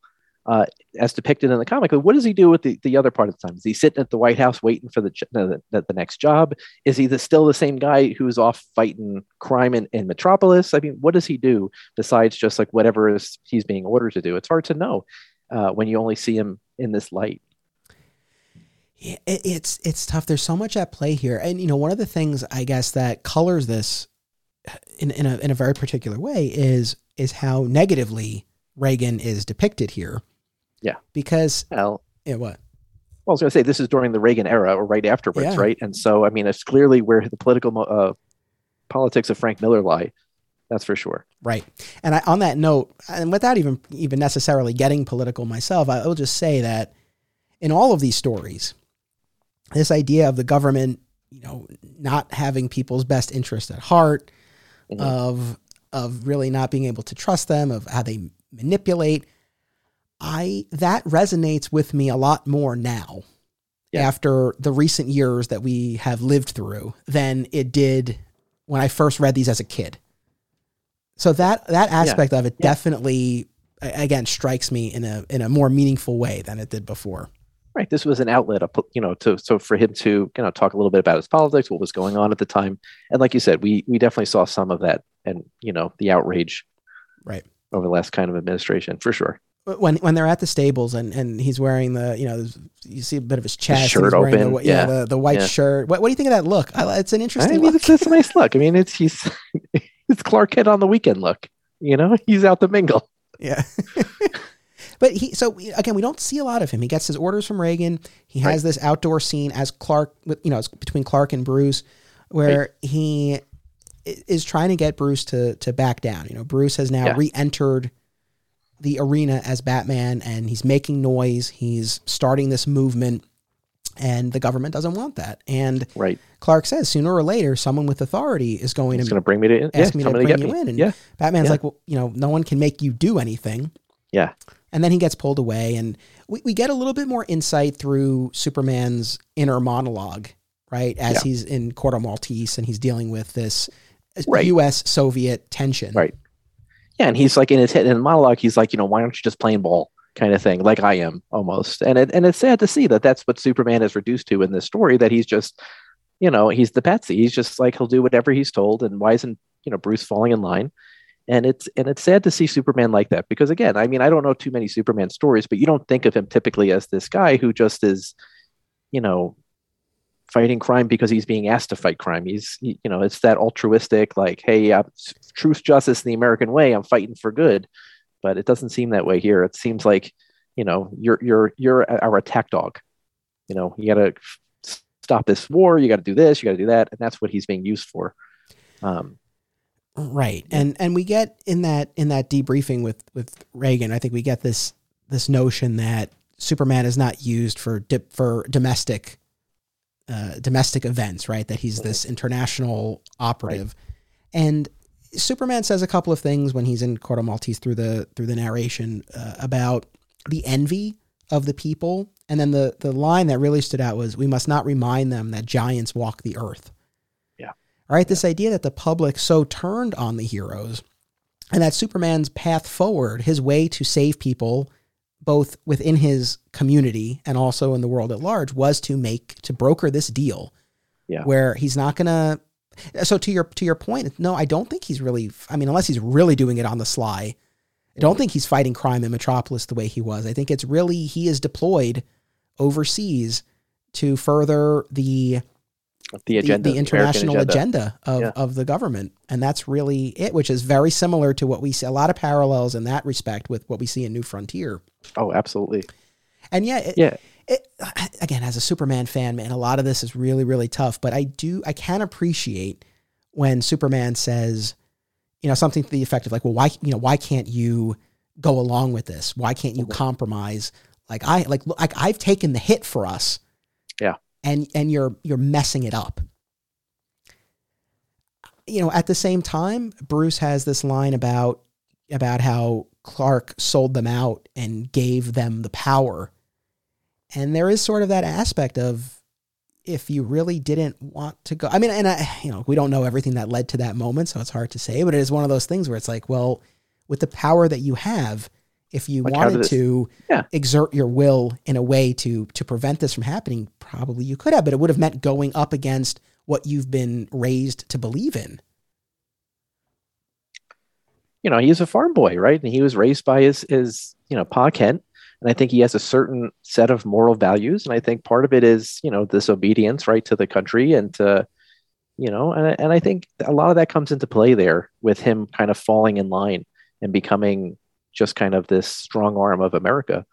Um, sad to say that that that could be like an outcome for this character, but you know, this is not how he's always depicted. That's for sure. But you know, in the world where, you know, the superheroes are kind of turned into criminals and outlaws and vigilantes, you know, this is an appropriate role, I think, for Superman. He would be the the face of the superheroes trying to maintain, you know, protect his friends and protect society. And this is how he probably figures out the best balance to that, or with it, you know, is is just by being the the stooge. I love that word stooge that we're calling him. The government's, yeah. I, I mean, I, I keep coming back to that, and metatextually, it's it's interesting because this comic, right, Dark Knight Returns, was doing something very different than what traditional mainstream superhero comics were doing at the time. And also within the context of the story, the Batman character is doing something that's going up Yeah. against the status quo as represented by Superman. And we know, even going back to the the the the golden age of of the Superman character, and I've covered this on the show. You know, he starts out as the social crusader. He's he's Yeah. taking in wife beaters and saving people who who've been wrongfully uh, you know sentenced to death and Yeah. very social minded. And then we see between World War II and the Wertham uh, investigations, we see him change just as the entire industry changed, but particularly Superman into this symbol of America of the status quo. So Yeah. I guess that's my question for you. Do you feel like Superman was an appropriate? He's the boss. He's the final boss. Uh, you know, if we're looking at this like it's a video Yeah. game, Yeah. Is he is he an appropriate final adversary Oh. for Batman? Absolutely. I mean, who else could could it be? Yeah. Well, but I guess uh, so. I, I know I kind of laid out reasons why it makes sense for it to be Superman, but at the same time, it's not like it's so funny because I feel like now when we think of Batman and Superman, at best we think of them as somewhat uneasy allies who respect each other but have differences. But or you think of them as as as really opponents and adversaries, and I think informed in large part by this. But prior to this, to the best of my knowledge, I mean that's typically not how their relationship was. So I feel like this. I mean, unless did you? I mean, are you aware? Like, I feel like this was a big departure in terms of how that they were depicted against each other. I mean, I don't think there was many stories, right? I mean, there was the world's finest. I mean, Right. they were the superhero team. Um, I think that uh, this comes, you know, in the '80s. You think about how Batman and Superman were depicted in other comics and, and other media in the '80s. This was a huge departure for that character. Uh, that's for sure. Both Superman and Batman, and I think it was important to see the different aspects of both of them. Um, you know, I think at the same time, I'm sure uh, Keith Giffen was doing the Justice League, right, which was a very like slapstick humor versions of Superman and Batman making appearances, and so now you have a very serious take on these characters in roles that, you know, I mean, I don't think Batman is so different than he normally is, but Superman certainly is uh, taking on a different role. Um, and you're right; he's an adversary in this more than anything else.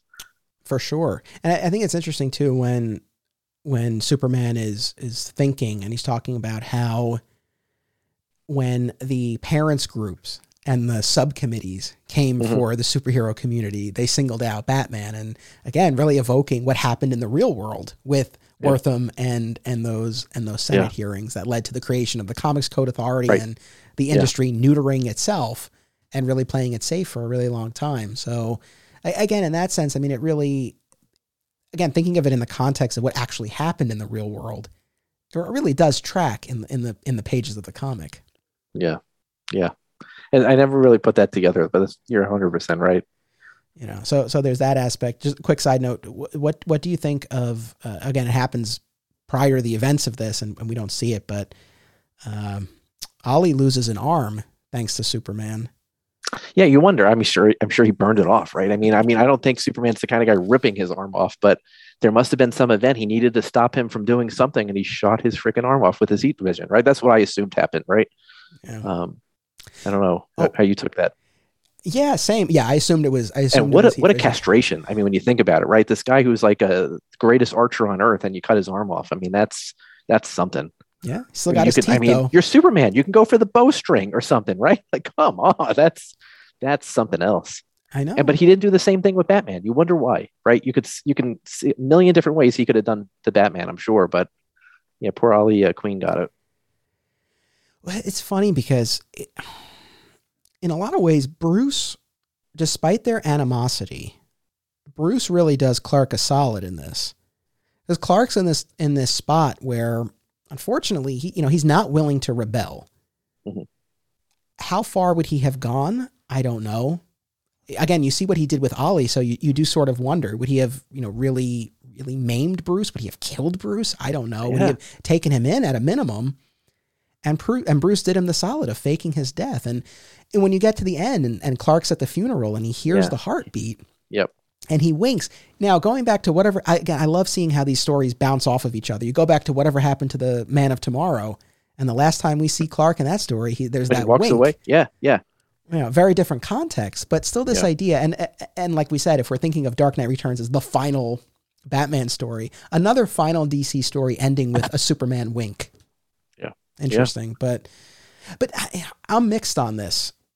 The whole idea of Superman knowing that Bruce is still alive, but Well, I think he he he believes the status quo now is is restored, right? And he Right. thinks that okay, I guess the status quo, what- you know, maybe the reason he didn't have to maim Bruce was that Bruce just decided, okay, I'll retire and you won't hear from me again. And Superman was probably okay with that arrangement.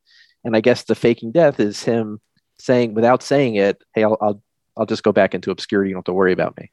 You know, exactly. I did I did what I had to do.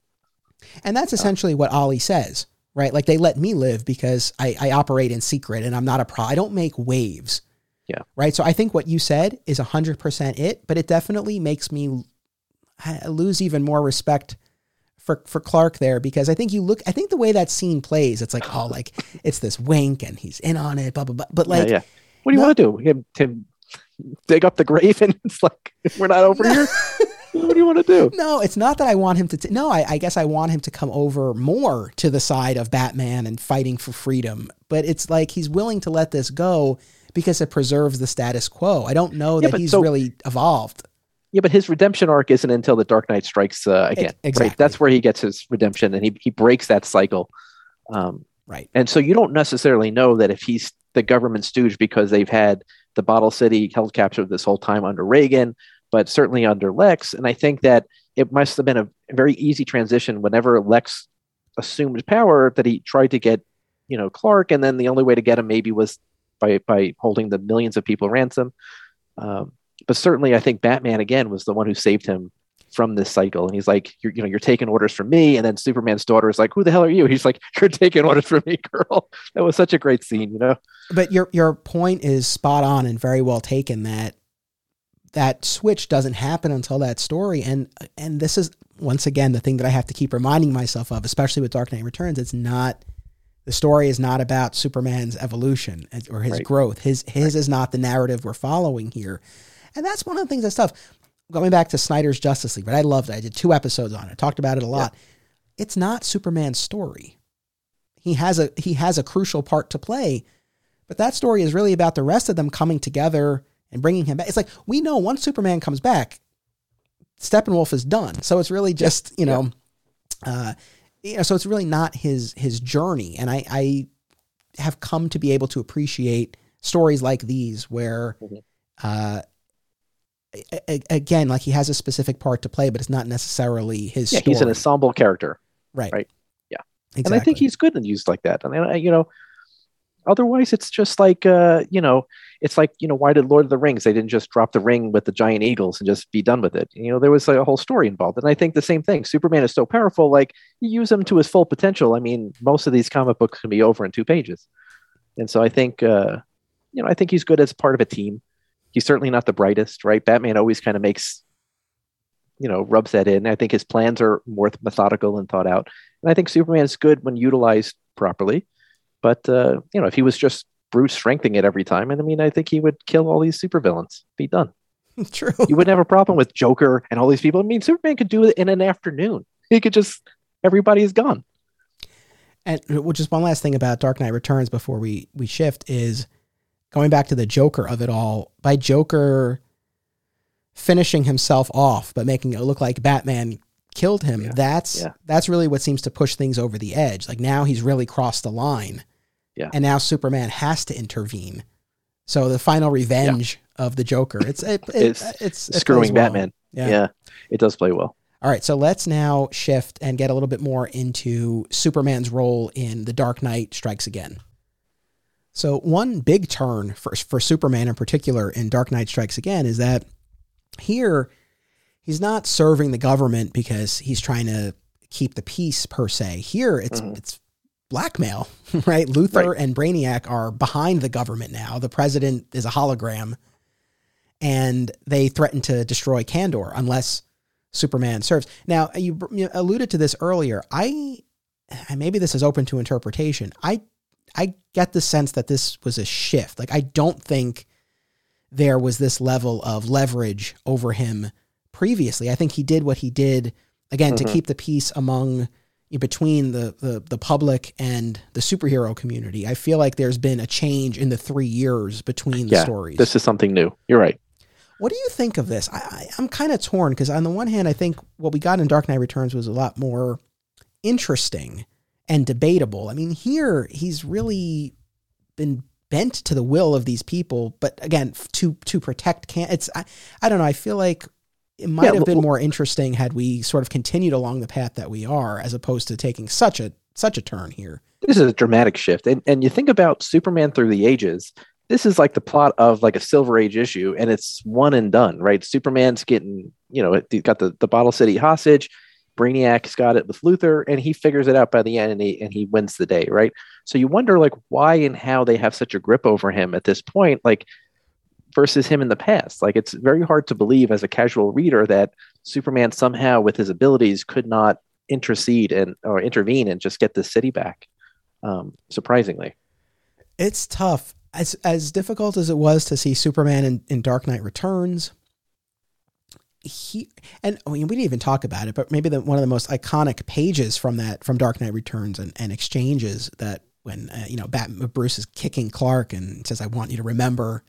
In all the years to come, and your most private moments, the one man who Yeah. beat you. yeah, yeah, Uh, here, it's the, you track the arc of Superman in Dark Knight Strikes Again. Man, it's rough. It's real rough. I mean, Bruce kicks the crap out of him at the end of Yeah. issue one.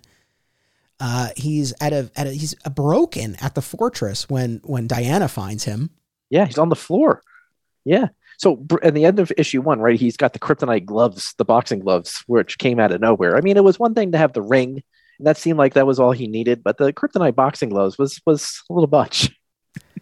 Well, he's had three years to prepare. You know, 15 years in the real world, only three years in the in the Yeah. pages of that comic. But yeah, I guess in that time he uh, he developed that. There's uh, jumping to New Frontier for a second. There, I love man, I love the line when Batman confronts John Jones, aka oh my god, the greatest threat ever! It's like I had a seventy thousand dollar piece of meteor, and all I for you, all I need is a penny book of matches or something like that. It's like, oh my god, so great! What a threat, right? one of the best lines of the whole oh, thing. Oh yeah, I agree with you hundred percent. So, and then you know, so in, in Strikes Again, we get this moment with with Superman and Wonder Woman, and you know, we didn't see Wonder Woman in Right. in in Returns, and here, not only have Superman and Wonder Woman h- had this romance, but they they produced a child. child, named Yeah. Laura, who's a teenager and doesn't know Superman because he's so afraid of what Luthor and Brainiac will do. He wants Wonder Woman to keep her secret. Mhm. So we get a lot in a short amount of time, and you know, Wonder Woman really goes at him and is like, "Where's you know, where's the man who you know whose Yeah, passion yeah, moved me, Yeah, yeah. so to speak?" And then you know, and he was in rough shape, and he gives her some kiss. Let me tell you, on that next page, yeah, and they go He for shows it. her. Yeah, they go for it. a number of pages. It shakes the earth. Um, the it's funny, like I said, echoes to other stories, and especially what I just covered. Kingdom Come famously concludes with Superman and Wonder Woman embarking on a relationship and, and having a Yeah, they're at the diner. It's such a good uh, scene. Yeah, yeah. yeah, so it's interesting to see that here. Now, it's so funny because what are you laughing at? well, Kingdom in the Kingdom Come story, Lois and the rest of the Daily Planet had, had died. Yeah. We that happens here in the pages of Strikes Again when Yeah. Brainiac stages this assault against Metropolis to make an example out of Superman, right? Because Batman's back, he's in action, he's public, he's inspiring others. They want to make an example out of Superman to sort of quell all of this. And you know, Superman is told that uh, you know if he flees, he runs away and hides. You know, Kandor will be okay. If he stays and he fights, Kandor will be destroyed. He says, "I'll neither flee nor nor uh, Yeah. nor fight." So he just sort of stands there and, and takes the beating. And in the process of this, the Daily Planet building is destroyed, and and Yeah. Lois and everyone dies. Side note. Crazy to think about the timing of this and when this came out. I mean, this was not long after 9 11. A lot of echoes yeah. of that in here. Yeah, yeah, yeah. So this was uh, again very close to that, which I you know I do have memories of reading this. Like I said, you know at, at that time, but so so you know Lois and I guess in my mind. When we find out that Superman and Wonder Woman have had this relationship and, and a child together, in my mind, I'm like, well, Lois must be out of the picture. Yeah, but he's still very much attached to Lois. But yeah. well, that's the thing. And then you find out that no, Lois is Lois until Yeah. she dies off, you know, off panel. But uh, yeah, that was a that was a bit of a surprise. And then when he finally meets Laura and she's the one who intervenes and, and saves him from Brainiac, well, then he talks about how he really can't have a relationship with the with the humans, right? Yeah. Is that what you're going to bring up? why? Why can't he have a relationship with them, Bill? They're too fragile, he says. What? he shook the earth with a Wonder Woman. I mean, come on. well, I guess if you're have if you're doing it like that, I guess This it, is the uh, this is the Kevin Smith uh, argument, right? With the uh, super sperm. it's hilarious to me because I've now spent a fair amount of time on this podcast talking about the Superman 2 movie where I feel like this really comes from. Yeah. And I won't re- I won't rehash all of this, but in the in the theatrical cut that Richard Lester finished, Superman has to give up his powers before he can bed Lois, seeming to Mhm. create this notion that that he couldn't otherwise. Whereas if you watch the Donner cut, the original intention for the movie, they sleep together first. Yeah, yeah, and yeah. he has to give up his powers because it's more of this philosophical thing that he can't serve humanity and be in a relationship. But from that theatrical cut, we've gotten yeah that bit from the you know Kevin Smith's Mallrats, and yeah, yeah. again the same type of idea here. Like he's not with Lois because they're physically incompatible. Not it's not my take on the character. I don't subscribe to it, but Yeah. I, I, I guess it it works for for what it is. I mean, I always thought he was with, you know, I mean, it was, it was always hard because it was like, you know, Batman always belongs with Selina. And you think with Superman, he's got the thing with Lana Lang, he's got the thing with Lois, but obviously it's Wonder Woman that you think is the, the ultimate love. Uh, but, you know, again, to bring back the whatever happened to the Man of Tomorrow, I love that he was with Lois and he had the kid that had the superpowers that turns the coal into the diamond in the final scene, you know? Yeah. It's such a great little scene, you know? However, here's where I one aspect of Strikes Again that is not in line with how I view Superman, but I can get on board with it for the context of this story. So his big turning point after the the the battle for Metropolis when he meets Laura, it- like you said, uh, you know, Bruce appears to him in, in his mind and says, "You work for me now." Mhm. So up until this point, he's being told what to do by Luthor and Brainiac. He's being appealed to by Wonder Woman. He's now being commanded by Bruce. But finally, a little bit later in the story, he he finally seems to take a little bit of agency for himself. Right. Yeah, he becomes Superman in the end. Does he? This is my question, I guess. Are, are you are you satisfied with the turn here? Because he has a realization that again is not the way I see the character, but I Well- it makes sense enough for me. I I mean, I feel like his hands were tied. He was so helpless, uh, knowing that all those uh, Kryptonians were kind of held hostage. And Bruce finally offered him a path forward. He's like, I'm going to rescue them. Do not worry. Just do what I, I say, kind of thing. And I think that allows Superman to kind of snap out of it and become more of himself for sure. Um, so I think it's satisfying for me, at least uh, to see him make that shift. And again, that was a dramatic shift from the beginning when we saw him in Dark Knight Returns and then the beginning of this book. But it's not enough for you, right? Is that It's- where you're going with it? No, no. the thing specifically that I was referring to Yeah. was when he apologizes to Mon Pa and Yeah. he says, I'll always, you know, remember what you taught me, but I'm not one of them.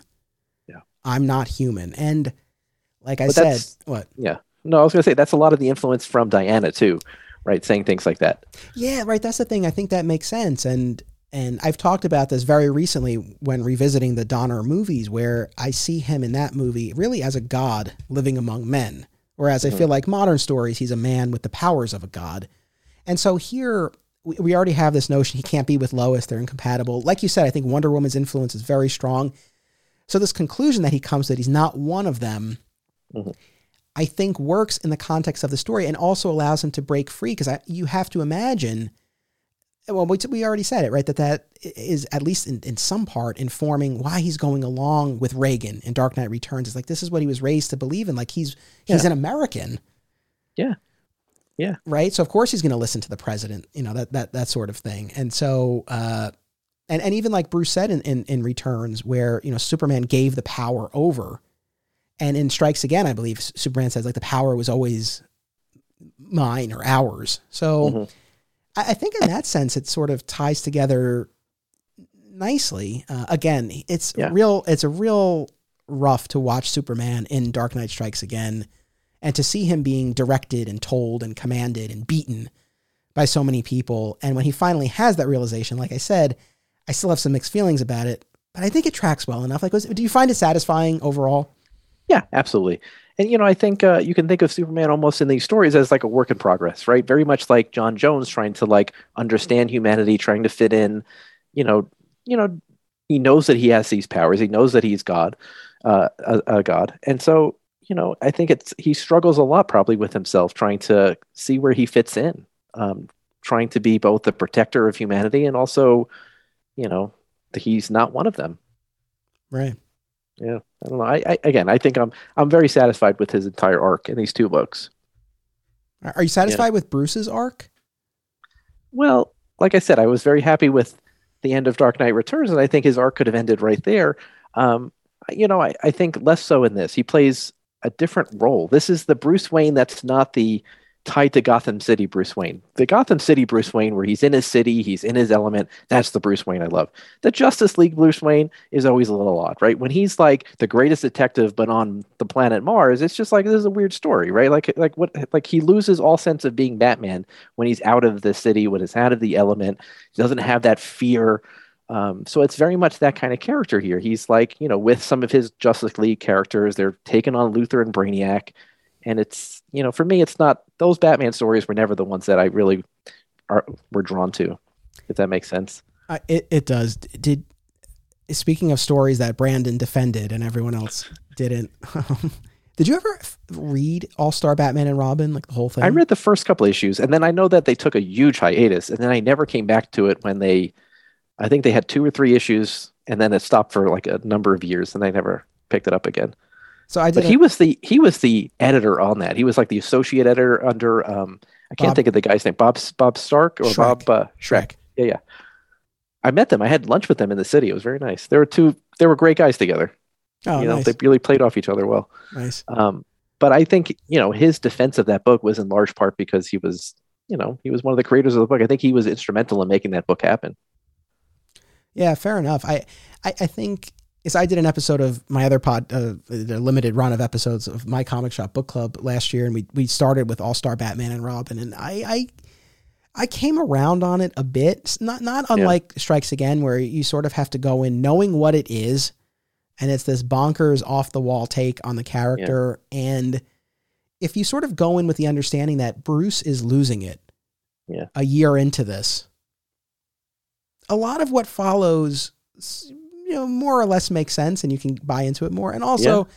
the whole the whole bit about Batman and Robin painting everything yellow in order to uh, uh, limit Green Lantern is still one of the funniest bits to me. Yeah. I think it's hilarious. But I'm gonna pick that up again. That's the one that uh, he's like, "I'm the goddamn Batman," right? That was from the Dark the the, the All Star Batman. That's the one. But I think I. I bring it up because I think if you look at All Star Batman and Robin and you look at Dark Knight Strikes Again, and there wasn't I, I forget the year of of uh, All Star, but there wasn't so much time in between. And I, I think if you look at these two stories, you, you definitely see some similarities, and especially mm-hmm. in terms of the way Bruce is portrayed.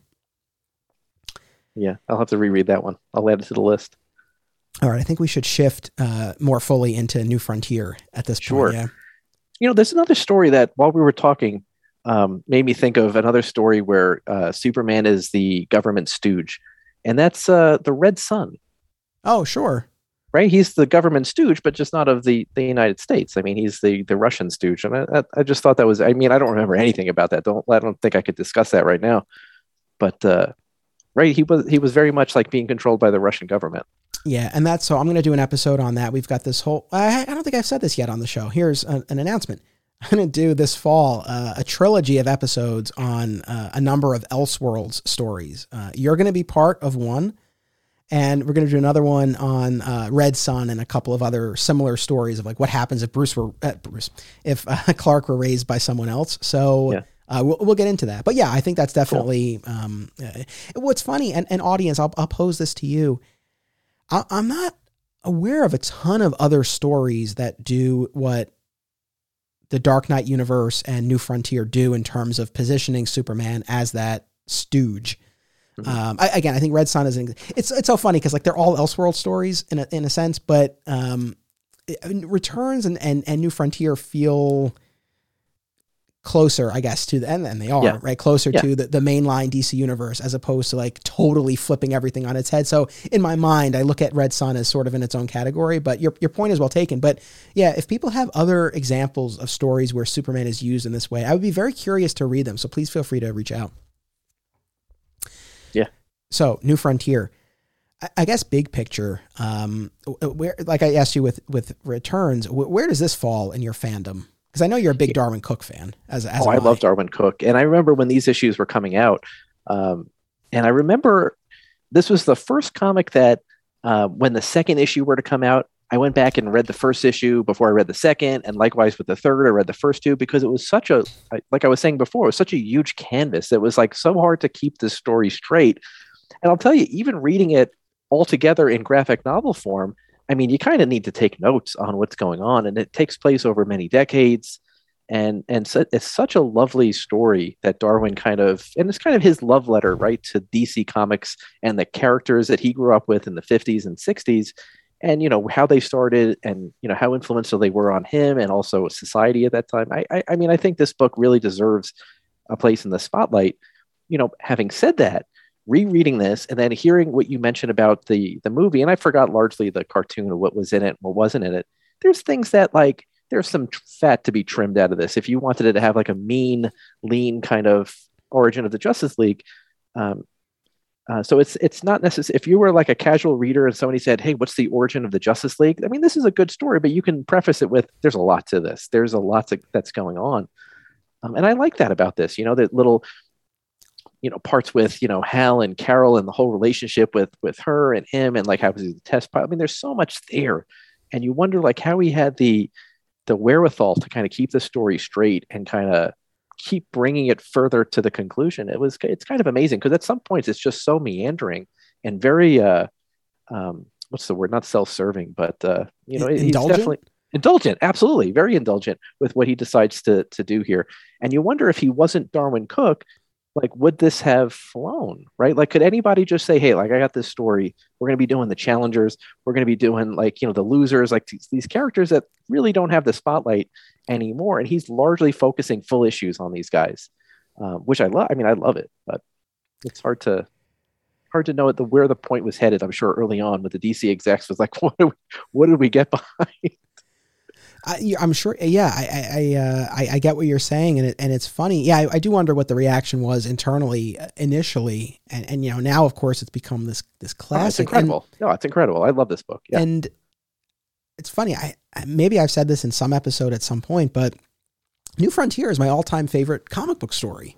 Oh, really? I didn't know that actually. It okay. is. Look, uh, Death of Superman holds a very, very, very special place for me. Yeah. But uh, yeah, I mean that aside New Frontier is right there at the top. The way that it it it weaves this tapestry together of the DC universe, and again, I, I am sure people are familiar with this, but essentially, it, it it tells the story of the dawn of the Silver Age of comics and the birth of the Justice League, but it does it in in real time. So it we like yeah. you said, it spans many years from the mid 40s to to the beginning of the 1960s. And so the characters appear in the pages of the comic at the same time that the characters were originally published in the real world. Yeah. And it just makes use of this this vast history of the DC universe, and I feel like, I mean, of course, the art is just out of this world. It's cool. I love his style; it's gorgeous, and uh, but as far as the story, I feel like he did a really nice job. And and again, like you said, people might might differ on this, but I feel like he did a nice job of giving us enough of the heavy hitters who we might be more invested in, while yeah. also bringing in the these the the lesser known characters and teams that he clearly has a lot of affinity for. Yeah. Like I felt there was a good balance where even if you weren't like, look, am I the biggest challengers of the unknown fan? No, not necessarily, but it's not like they dominated the story, and I appreciated the role that they played. So it was a really nice yeah. mix, and I guess too, you needed. I guess you did need to have that, right? Because when we get to that tension before they go off to fight the center, it is between the ones who are authorized by the government and wearing a uniform versus right. the, the, the costumed crime fighter. So mm-hmm. it made sense in in that respect. But I, I, more than anything, the sense of history and wonder that it was able to capture uh, yeah. was was just palpable, and and and that I think more than anything is why it's been my favorite. Yeah, yeah, yeah. You know, I love that the title, "The New Frontier," right? Very much evocative JFK and his whole uh, plan for America with the New Frontier, uh, coming off of like the New Deal, right from back uh, earlier. You know, so I think it really captures a moment in his own life, not only in these characters and how they developed into who they are now, but you know, I think this was a, a love song to you know his his you know his youth growing up reading comic books. I think I mean Darwyn was was a huge comic book fan from from when he was a kid and it's clear it's evident from this. I mean he's drawing from so many different aspects. I mean only a, a true fan of these these works someone who loves and passionate about these can can write such a story. Absolutely. You know one of the things watching the movie again and and reading the comic again i don't know I, i'm kind of split on this but it's uh, how do i put this? In in in a lot of ways i'm glad that this work hasn't been touched that you pick up. Like I have the deluxe edition hardcover that has the six issue miniseries and the uh, the one shot that he did when the animated movie came out, Mhm. and that exists unto itself, and it hasn't been touched, and there haven't been sequels or spin offs or anything like that. There's something very pure about that that I love. At Yeah. the same time, I look at this and I think to myself, man, what potential there there was and, and is to sort of build out from this template that he created of telling Oh, yeah, stories with yeah. these characters at this point in time. And uh, of course, with his uh, you know very tragic and untimely passing, it's obviously not something that he would be able to do or be involved with in any capacity. And then so then it becomes this question of if if others are to do it, you know, do we end up with something like Strikes Again, where it's like, mm, Yeah. maybe we should have left It's it best not to touch it. Right. uh, exactly. But I'll say this because this came out before Hal Jordan came back as Green Lantern. This came out Mhm. before Barry Allen came back as the Flash. I didn't have much affinity for those characters before New like New Frontier made me a fan of those characters Yeah, and really yeah, introduced me to them in a in a more meaningful way than than I had before. Well, not only you, but I mean, how many countless uh, comic book readers at that time? You're right. I mean, it, what I mean, was it? Uh, John Stewart uh, uh, was the Green Lantern at the time. Kyle Rayner was really the main one. at Kyle Rayner in the '90s. Yeah. Yeah. yeah, All right. Well, I'm glad that you got some Hal Jordan then uh, from this. Well, but no, sorry. So here's the thing. Like, yes, it made me a fan of those characters, but going back to what I was saying, I when they were brought back to the mainstream DCU, especially Barry Allen, I felt like we lost more than we gained. And so this is going back to what I was saying. I, part of me wonders if maybe that new frontier universe could have been expanded, and maybe that's where you have a Barry Allen series or miniseries. Right. That's where Yeah. Hal Jordan lives. And the mainline DCU can continue to evolve and not have to continue to bring back the Silver Age iterations of the character. Yeah, I mean, there's something to be said about that. Absolutely. And I think, um, you know, this is like when we were talking about how, uh, you know, uh, Jeph Loeb and Tim Sale were so brilliantly able to go into like the year one universe and pull from that and then continue on with that story. I think people could probably have done similar things with this Darwyn Cooke, but I think with his untimely death, not having his blessing on it, I think it would be very difficult to, for somebody to pick this up and, and do something that fans would be behind. I, I agree. I- Unfortunately. I, think any window for this has has Yeah. passed. But at the same time, it's like even you know b- before his passing, it's like you know you just wonder you know Yeah. if this was a possibility. But we mentioned the line, the Batman's line to J'onn J'onzz. Wh- What Oh, so what were the other moments, lines, scenes, sequences that that really stood out to you? Well, I mean, I, again, focusing on uh, Superman as this government stooge, you know, that that scene where you first see him uh, in Cambodia, or wherever he is, where he, you know, talks to Wonder Woman, he finds out what she had just done. Her and like the those the locals had just murdered a bunch of people, and he's like, "Oh, I'm going to report this to the undersecretary," and she's like, "Yeah, go go ahead." you know, tell her I'm here. Uh, whatever, spreading ju- whatever she says to him. It was like a really great line, though. Um, I mean, I think that uh, that the Wonder Woman portrayal in this is just such a a great you know version of her in that character. You know, she clearly she clearly knows what is right and wrong. She she you know no question about it, and she's she's you know I I think again that's for me that's one of the best scenes, and, and obviously the scene where he comes to to to her island uh, and talks to her. I mean. You know, again, I don't know. I, I don't usually love Wonder Woman stories. There's a few that I can name that I really, really enjoy, but I think she was used perfectly in this. You know, I know one of our favorites is one that I don't think we ever really knew how to pronounce, but the, the Hi- Hikita is that The Hayakita. Yeah. Oh my gosh. That scene where she's like got her, her boot on Batman's head. He's like, Bruce, don't get up. It's like the greatest scene in comics, right? I mean, come on. yeah Yeah, that one that's that was a good one. Greg Rucka and J.G. Jones, I believe. JG Jones did the art. I didn't realize it was Rucka. Yeah, that's yeah. awesome. I haven't gone back to that in a long time, but yeah, that's a favorite. Yeah, I, I, I really do like the way she's utilized here. Um, as far as this whole idea of Superman as the government stooge, you know, a number of similarities with Dark Knight Returns, certainly Yeah. in terms of him being this international operative and primarily operating in that capacity, getting his marching marching orders from Washington. Uh, this this relationship with Wonder Woman, it, it's not the same level as what we see in Strikes Again, but Yeah. clearly, again, especially the way it's depicted in the comic, there's an intimacy there. Not- Not even necessarily, you know, romantic or sexual, but there's a very, very, you know, deep, uh, you know, deep bond there. Overall, though, this definitely feels vastly more optimistic, and he has more. I, I feel more of an arc in this, right? Because he we're starting from this point of just like in returns, the public and the government and the media have turned against the costumed community. The Justice Society has all retired. They've disbanded. They're off the board. And it's really Superman and Wonder Woman who have, who have pledged their loyalty and Batman who has gone underground and has continued to operate. And now these new heroes are starting to emerge, but they're very tentative steps, right? And no pun intended. Like with the Flash, Yeah. he's Yeah. operating very locally. But Yep. when the government moves on him, he's like, listen, I'm out. Like, this isn't what I signed up for. I'm not a Yeah. criminal. I have to protect the, the people I love. I'm done. Right. Um, and again, of course, it isn't until that big climax where they all have to come together. I Yeah. feel like that's one of the big differences with Returns and New Frontier, where in, in in New Frontier, Superman and Batman and Robin have that meeting, right, where they're Mhm. conferring about the center and and Yeah, um, yeah. you know the effect that it's having on on the, the public and the, and people's psyches. And they talk about what it will take for the tide to turn again. And Bruce says when they need us. Mhm. And he's right.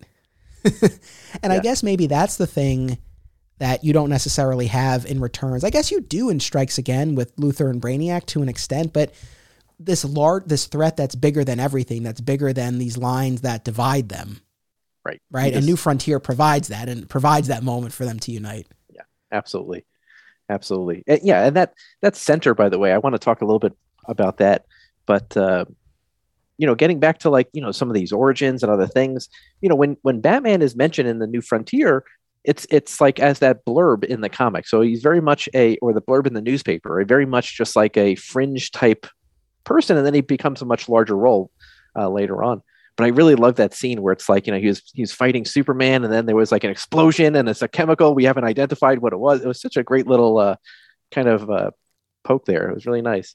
Now, did Um, you reread that special or did you just do this? I say So just. I only have yeah. So I only have these two right now. I used to have the the absolute, and so I'm I'm missing that one at the moment. Okay. So in in the main New Frontier, you do see that news article and it shows the fight between Batman and Superman Yeah. where Superman was defeated. Yeah. And but I think it's in New Frontier where they talk about how they staged his defeat. That right when they have that meeting, they talk about how they staged Superman's defeat and Superman's working to change things from within and Batman's on Yeah. the outside. So you already have that sense. Right. But the special sh- showed how that came to be. Like Eisenhower gave Superman the order to bring in Batman. And they went head to head and you know Bruce used his usual tricks and and and tactics and gadgets and all that stuff. But it was Wonder Woman who intervened and was like we have to find another way. And she gets through to them and Bruce even unmasks. He reveals himself to these other two, which is a big step. Yeah. And after that, they stage that battle that you see referenced in the New Frontier. Okay, very good. I'm gonna have to read read that again. So okay. again, as far as as far as differences, uh, I mean a major difference between here and, and, and New Frontier, where in, where uh, returns, where in New Frontier they are working together. They're not at each other's throats. To the public, they are, but they are actually working together. So again, I think just overall, like a much more hopeful. but look, you can get behind that. Yeah. you know, one of them is about the the dark future, potentially the end of the DCU, and the other one is about the dawn of its greatest age. So it's like eh, it Yeah, makes yeah. sense. Yeah. Um, So that center. So, you know, in rereading this, and so many years have passed since I've read this, and I've become a huge H.P. Lovecraft fan in the middle, right? And so I don't know if you get Lovecraftian vibes from that center. And, you know, have, have you ever read uh, Call of Cthulhu? I can't say that I have, so that's No, a little that's bit fine. lost on me. I'm sorry. But, you know, in Call of Cthulhu, there's like, it's, it's in three parts, and there's this one part that's just this, uh, they're talking about how uh, Cthulhu is, is causing the people to have nightmares, right? And like all these people have these shared nightmares and things. And you know, very much that center kind of was very evocative to me of uh, of something right out of Lovecraft. And when you even think about Starro, there's like a whole Lovecraftian thing called "At the Mountains of Madness" with little star people, um, which is very interesting too. I never really made that connection until this work. When I reread it, I was like, man, there's a lot of Lovecraft vibes uh, in North, uh, New Frontier. Oh, For interesting. what it's worth. No, that's like I said. I, I've, I've never read that, so it's a little lost on me. But uh, but no, I, I I can appreciate that. Yeah, Yeah. it's. I mean, it's it's interesting. I think to use a villain like That, that. nobody knows.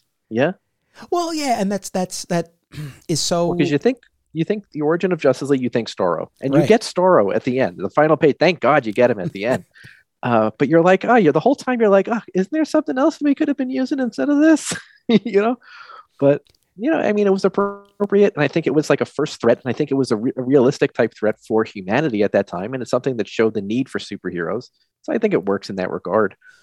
Right, exactly. So, I mean, I think that in terms of the history that this story captures, it it shows this this country at this inflection point, I guess, between patriotism and paranoia. Right, Mhm. where in the Cold War, it's this ideological divide, and the center, you know, really. I mean, it's not subtle, right? It's the embodiment of of this fear, essentially. Yeah. Uh, and, and so I think it works, and and right ultimately the story is not about the justice league defeating the center but it's about them Yeah. all being able to Coming unite together. and so this provides a mechanism for that so yeah i I- it uh i think it i think it were i think having something that's larger than life and that's more elemental as Yeah. opposed to you know um in a more tangible being or person I, I think this works in this context i'm oh, on board absolutely. Yeah, no, I am too. And I liked how they used uh, scientists as well to find a way to defeat the thing, right? And so I think there's a lot of important aspects there.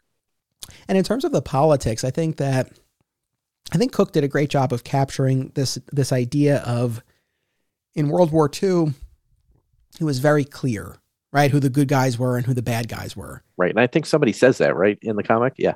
Right. And so now for Superman and Wonder Woman in particular, it's like I guess that's their starting point, and then they're being sent on these missions, and and it's now not as clear, right, if what they're doing is necessarily the right path or not. But that's true, right? And that follows America's involvement in Vietnam, Cambodia, and Korea, and all these things. And I think that's an important aspect of it, where it's like the, the lines are blurred, whether or not we're this police force and, and doing what's right. Or I think as Wonder Woman points out, it's like, you know, only when they need to do some American sabotage or something. You know, it's very much like you don't know who's the uh, good anymore. Right. Right. and and Superman is like, hey, like you said from from all the other works, he's like, I, I I'm with the president. Whatever they need me to do, that he must be the guy who's on the side of right, and that might not always be the case, yeah. No. As we've seen. Yeah, Right. And and yeah, I think it's it's understandable and relatable to the extent that in in all of these stories, even if it's not Superman's ideal scenario, he's still saving people. I think that's sort of the underlying it's like he's still saving people. He's still as far as he knows doing good. Mhm. And so that's better than than than nothing. It's in Strikes Again where he says like Bruce or I mean he's thinking it to himself like I get to save lives, you don't. He gives him this moral superiority to Bruce. You know, what he's doing is always going to be right. Right. But like I said, I think uh, the arc in New Frontier for Superman is is definitely clearer. He needs to step up and lead. He's the Mhm. one who's going to unite He's- them, And he's the natural leader. Yeah, Right. and he does. And when we talk about moments that are hard for a Superman fan reading this story or watching the animated movie, it's got to be. He gives this rousing speech and he galvanizes everyone. I'm going to go recon this thing. I'll and be it doesn't back. work out well. and then he's just off the board. yeah, but he needs Yeah. to be. I uh, that's the thing. It's why he he was needs to step missing. away. It's why he was missing for like three out of the four hours of Zack Snyder's Justice League. It's why Yeah.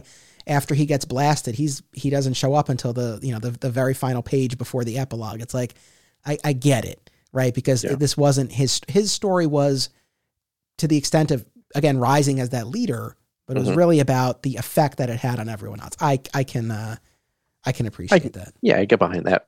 Absolutely. Um, yeah, and again, I think it, like you said, it, it gave the opportunity for everybody else to step up. I mean, that's the moment where Hal Jordan kind of gets involved, and you know, it's an important thing to see all the other superheroes and what they can bring to the table. And until that point, they really didn't know. Right. Yeah. Exactly. Yeah, we know these characters well, but I mean, you know, at the, the time this story takes place, this is the first time we're seeing what the Flash can do, what Green Lantern can do, and I think that's a great thing. Did you have you read about what Cooke's original ending was for Superman? Oh no, so it's in the deluxe edition. There's there's a ton of of uh, supplementary material, and he has there's a page that he drew, and and then he explains what what the intent was, where Superman was going to be recovering on an island with Aquaman, But he said Yeah. he decided not to do it because, and I'm quoting here, he said it felt too gay. Not that there's anything wrong with that. You did the Seinfeld. He did the Seinfeld thing, but it just wasn't the tone that or the Yeah. note that he wanted to end on. But Sure. I love, I kind of love the idea of Clark and Arthur just like frolicking on the beach. It's, I'm going to bring this full circle. It's like Rocky three. It's like, it's like uh, Rocky and Apollo on the beach, running and hugging and high fiving. It's, it's, uh, it's glorious. It's a, it's a wholesome moment. It's a beautiful moment. Yeah. But I do, but uh, the, so the idea with that was that they were going to be talking, I guess, about humanity and their role. And I think that that probably would have been a bridge too far. Like, I think it made, mu- it was much more impactful Mhm. when Aquaman shows up and he's carrying Superman. I, like, that's Yeah. the note to end Yeah. on. You know? Yeah. No, for sure. And it's a great moment. Yeah.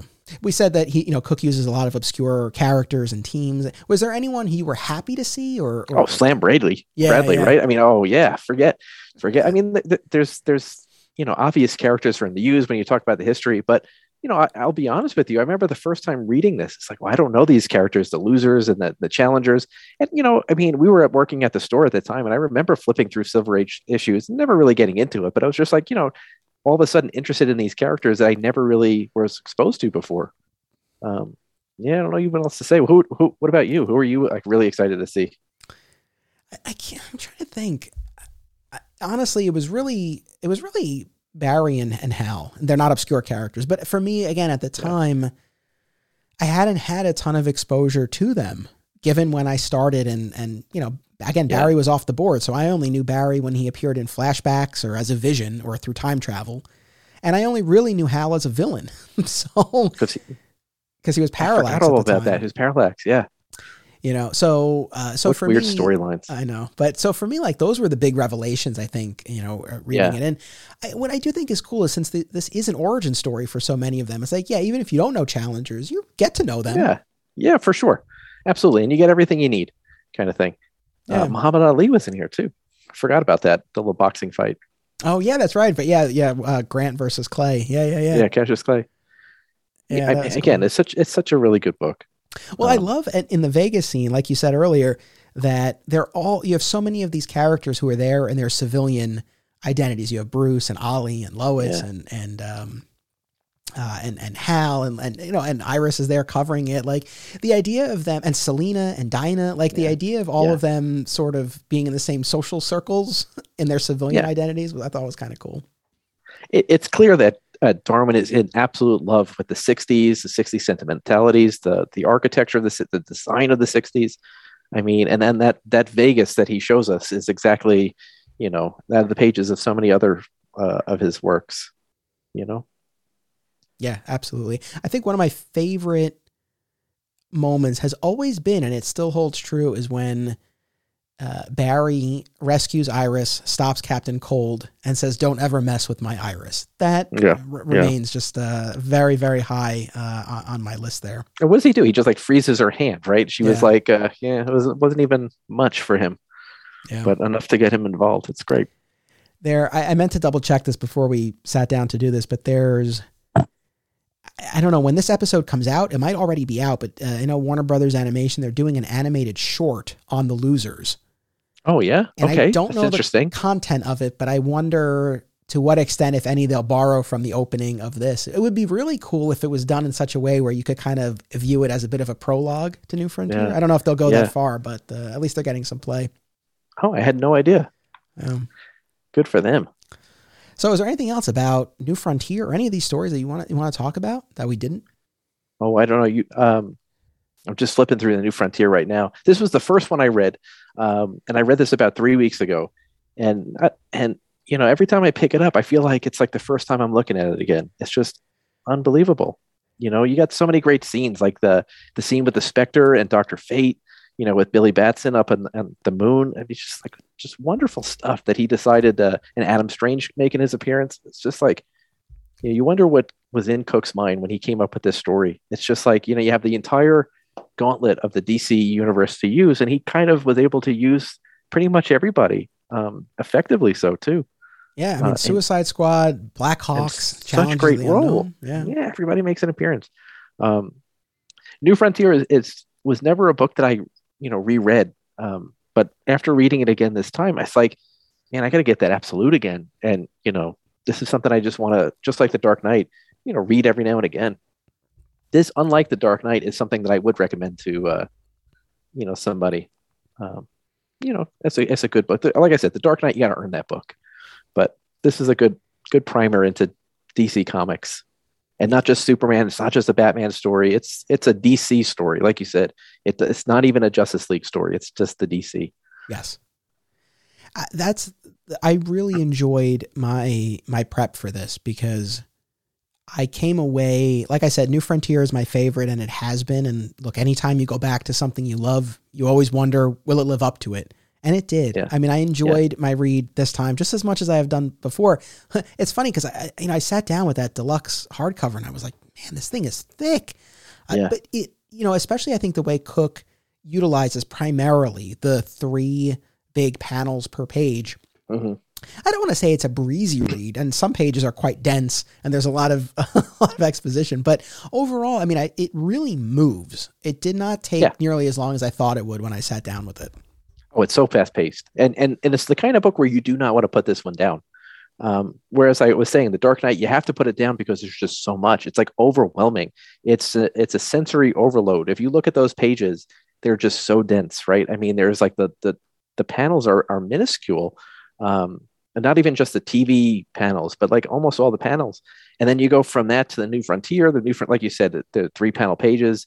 There's a lot of dialogue, but the movement is swift. And then you know the other end of the extreme is like the Dark Knight Strikes Again, where it's like many pages with no dialogue whatsoever, where you're just kind of flipping through and you're like, oh, okay, this is happening, and you're kind of forced to put the story together on your own. Uh, and so there are three different storytelling manners in all three of these books for sure. Um, but you know, New Frontier reads incredibly well and it's fast paced. There's no there's no putting that book down when you start it. Um, at least at least for me, I don't know if you feel differently. Yeah, I mean, I split it up a little bit more just due to time, but uh, but yeah, no, it, it it was definitely something that held my interest. So it was the fact that that held up the way it did was very gratifying. And like I said, I came away enjoying Dark Knight Returns more than I ever had before.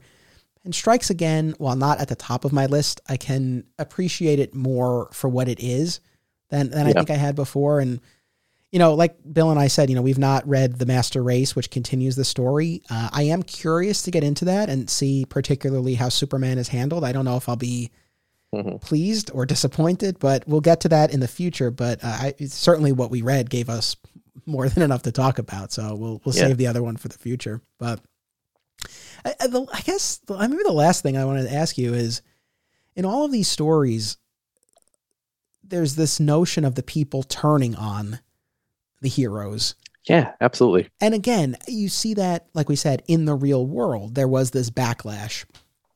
Um, and especially in New Frontier, like New Frontier captures that period of time between really that nebulous period as the golden age was ending, but before the silver age really got going, when you know the waning days of the Justice Society characters, but Superman, Batman, and Wonder Woman were still there, but we hadn't had the rise of Silver Age, you know, Green Lantern right. and Flash yet. Right. That, but this idea in the pages of the comic specifically of you know the people turning on them, I don't know. Just any thoughts about that? It's this somewhat it's sad, I suppose. that, well, I mean, what if Superman showed up tomorrow in our world? I mean, it's it's kind of an interesting to thing to think about, and and so I think a lot of people would have problems with these mass vigilantes kind of doing their own kind of way of justice. Um, you know, you got that one guy in the Dark Knight who's always in the panels. He's like, "Oh, I'm suing," or you know, this guy. And I think a lot of our society might, you know, kind of fall in line with that, or at least very much like, like in uh, Civil War in the Marvel universe. It's like, well, you got to register. You got to at least tell us who you are, so like we know a little bit about you. Um, so I think that when you when you take a step back and you think about real world consequences of having superheroes, I think it makes a lot of sense that there would be a lot of backlash from society to have these people just running around doing their thing. And think about the destruction these people caused, by the way. You know, I mean, there's there's buildings falling down and stuff, and people need to be accountable. Like, you know, when your car gets trashed because Superman lands on it or something, well, you're gonna call your insurance company. you know, so I think there's something to be said about the way society perceives them, very much mirroring what I think our how our society would take the whole superhero phenomena. Well said. And the thing is, I I, I agree with that hundred percent, especially in terms of how superpowered beings or even just costumed beings would be received at the outset. I think Yeah. what just is disheartening here is this idea that they were in favor when they were needed. And yeah. then once oh yeah, of course. once the war passed in the case of New Frontier, that then they fell out of favor. Yeah. Uh, and and you know, like we said in the in the case of Dark Knight Returns, this idea that of the envy of those who didn't have powers, like really, you know, eh, that turning them against the the, the community. But I think, set, yeah, like you said, I mean, sadly, true to life. I think that's I, I don't I don't find it hard to believe, but uh, yeah, there is an aspect of that part that's, that's disheartening. Yeah, I mean, I, but I think that's human nature. Yeah. You know, we would be jealous. We would need them when we need them, or we wouldn't want them when we don't need them. You know, if there was an asteroid coming to Earth, we'd call Superman like, "You gotta, you gotta take care of this." you know, Yeah. but nine times out of ten, you want them to be away from everybody else. It's sad, sad but true. I think. Um, but and and again, not many stories actually deal with this because it would be a really hard aspect to constantly be bringing up in the comics. The idea that hey, society actually really hates these guys, um, and they're operating outside the law all the time. Yeah. Yeah. No, for sure. The, the very interesting stuff here. Again, uh, this idea of Superman as a government stooge.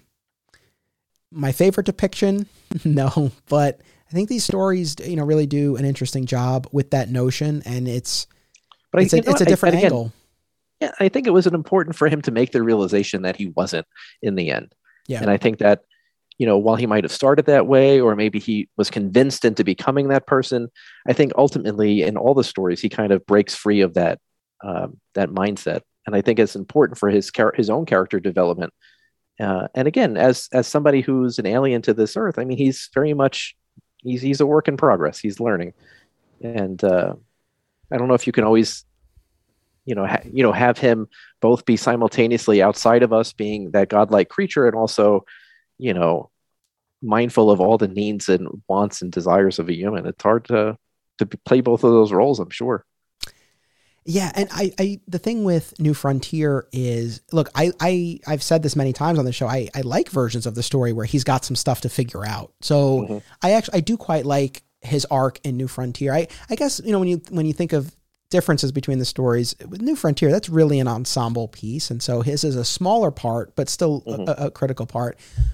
But it's not an antagonistic part. Like you know, he Yeah. needs to rise Yeah. up and take the role of leader, which he does and the role that he's playing in the other story is different but like i said i just kept coming back to this idea of him serving this different kind of role in these stories. So i had really a, such a blast digging into all of this and i thank you so much for taking the time to do this reading project and to Yeah. talk about it with me for two hours. I really appreciate it. so again it dark knight is my favorite. Here's my desk. I'm at work you know and uh i have my little statue on my desk.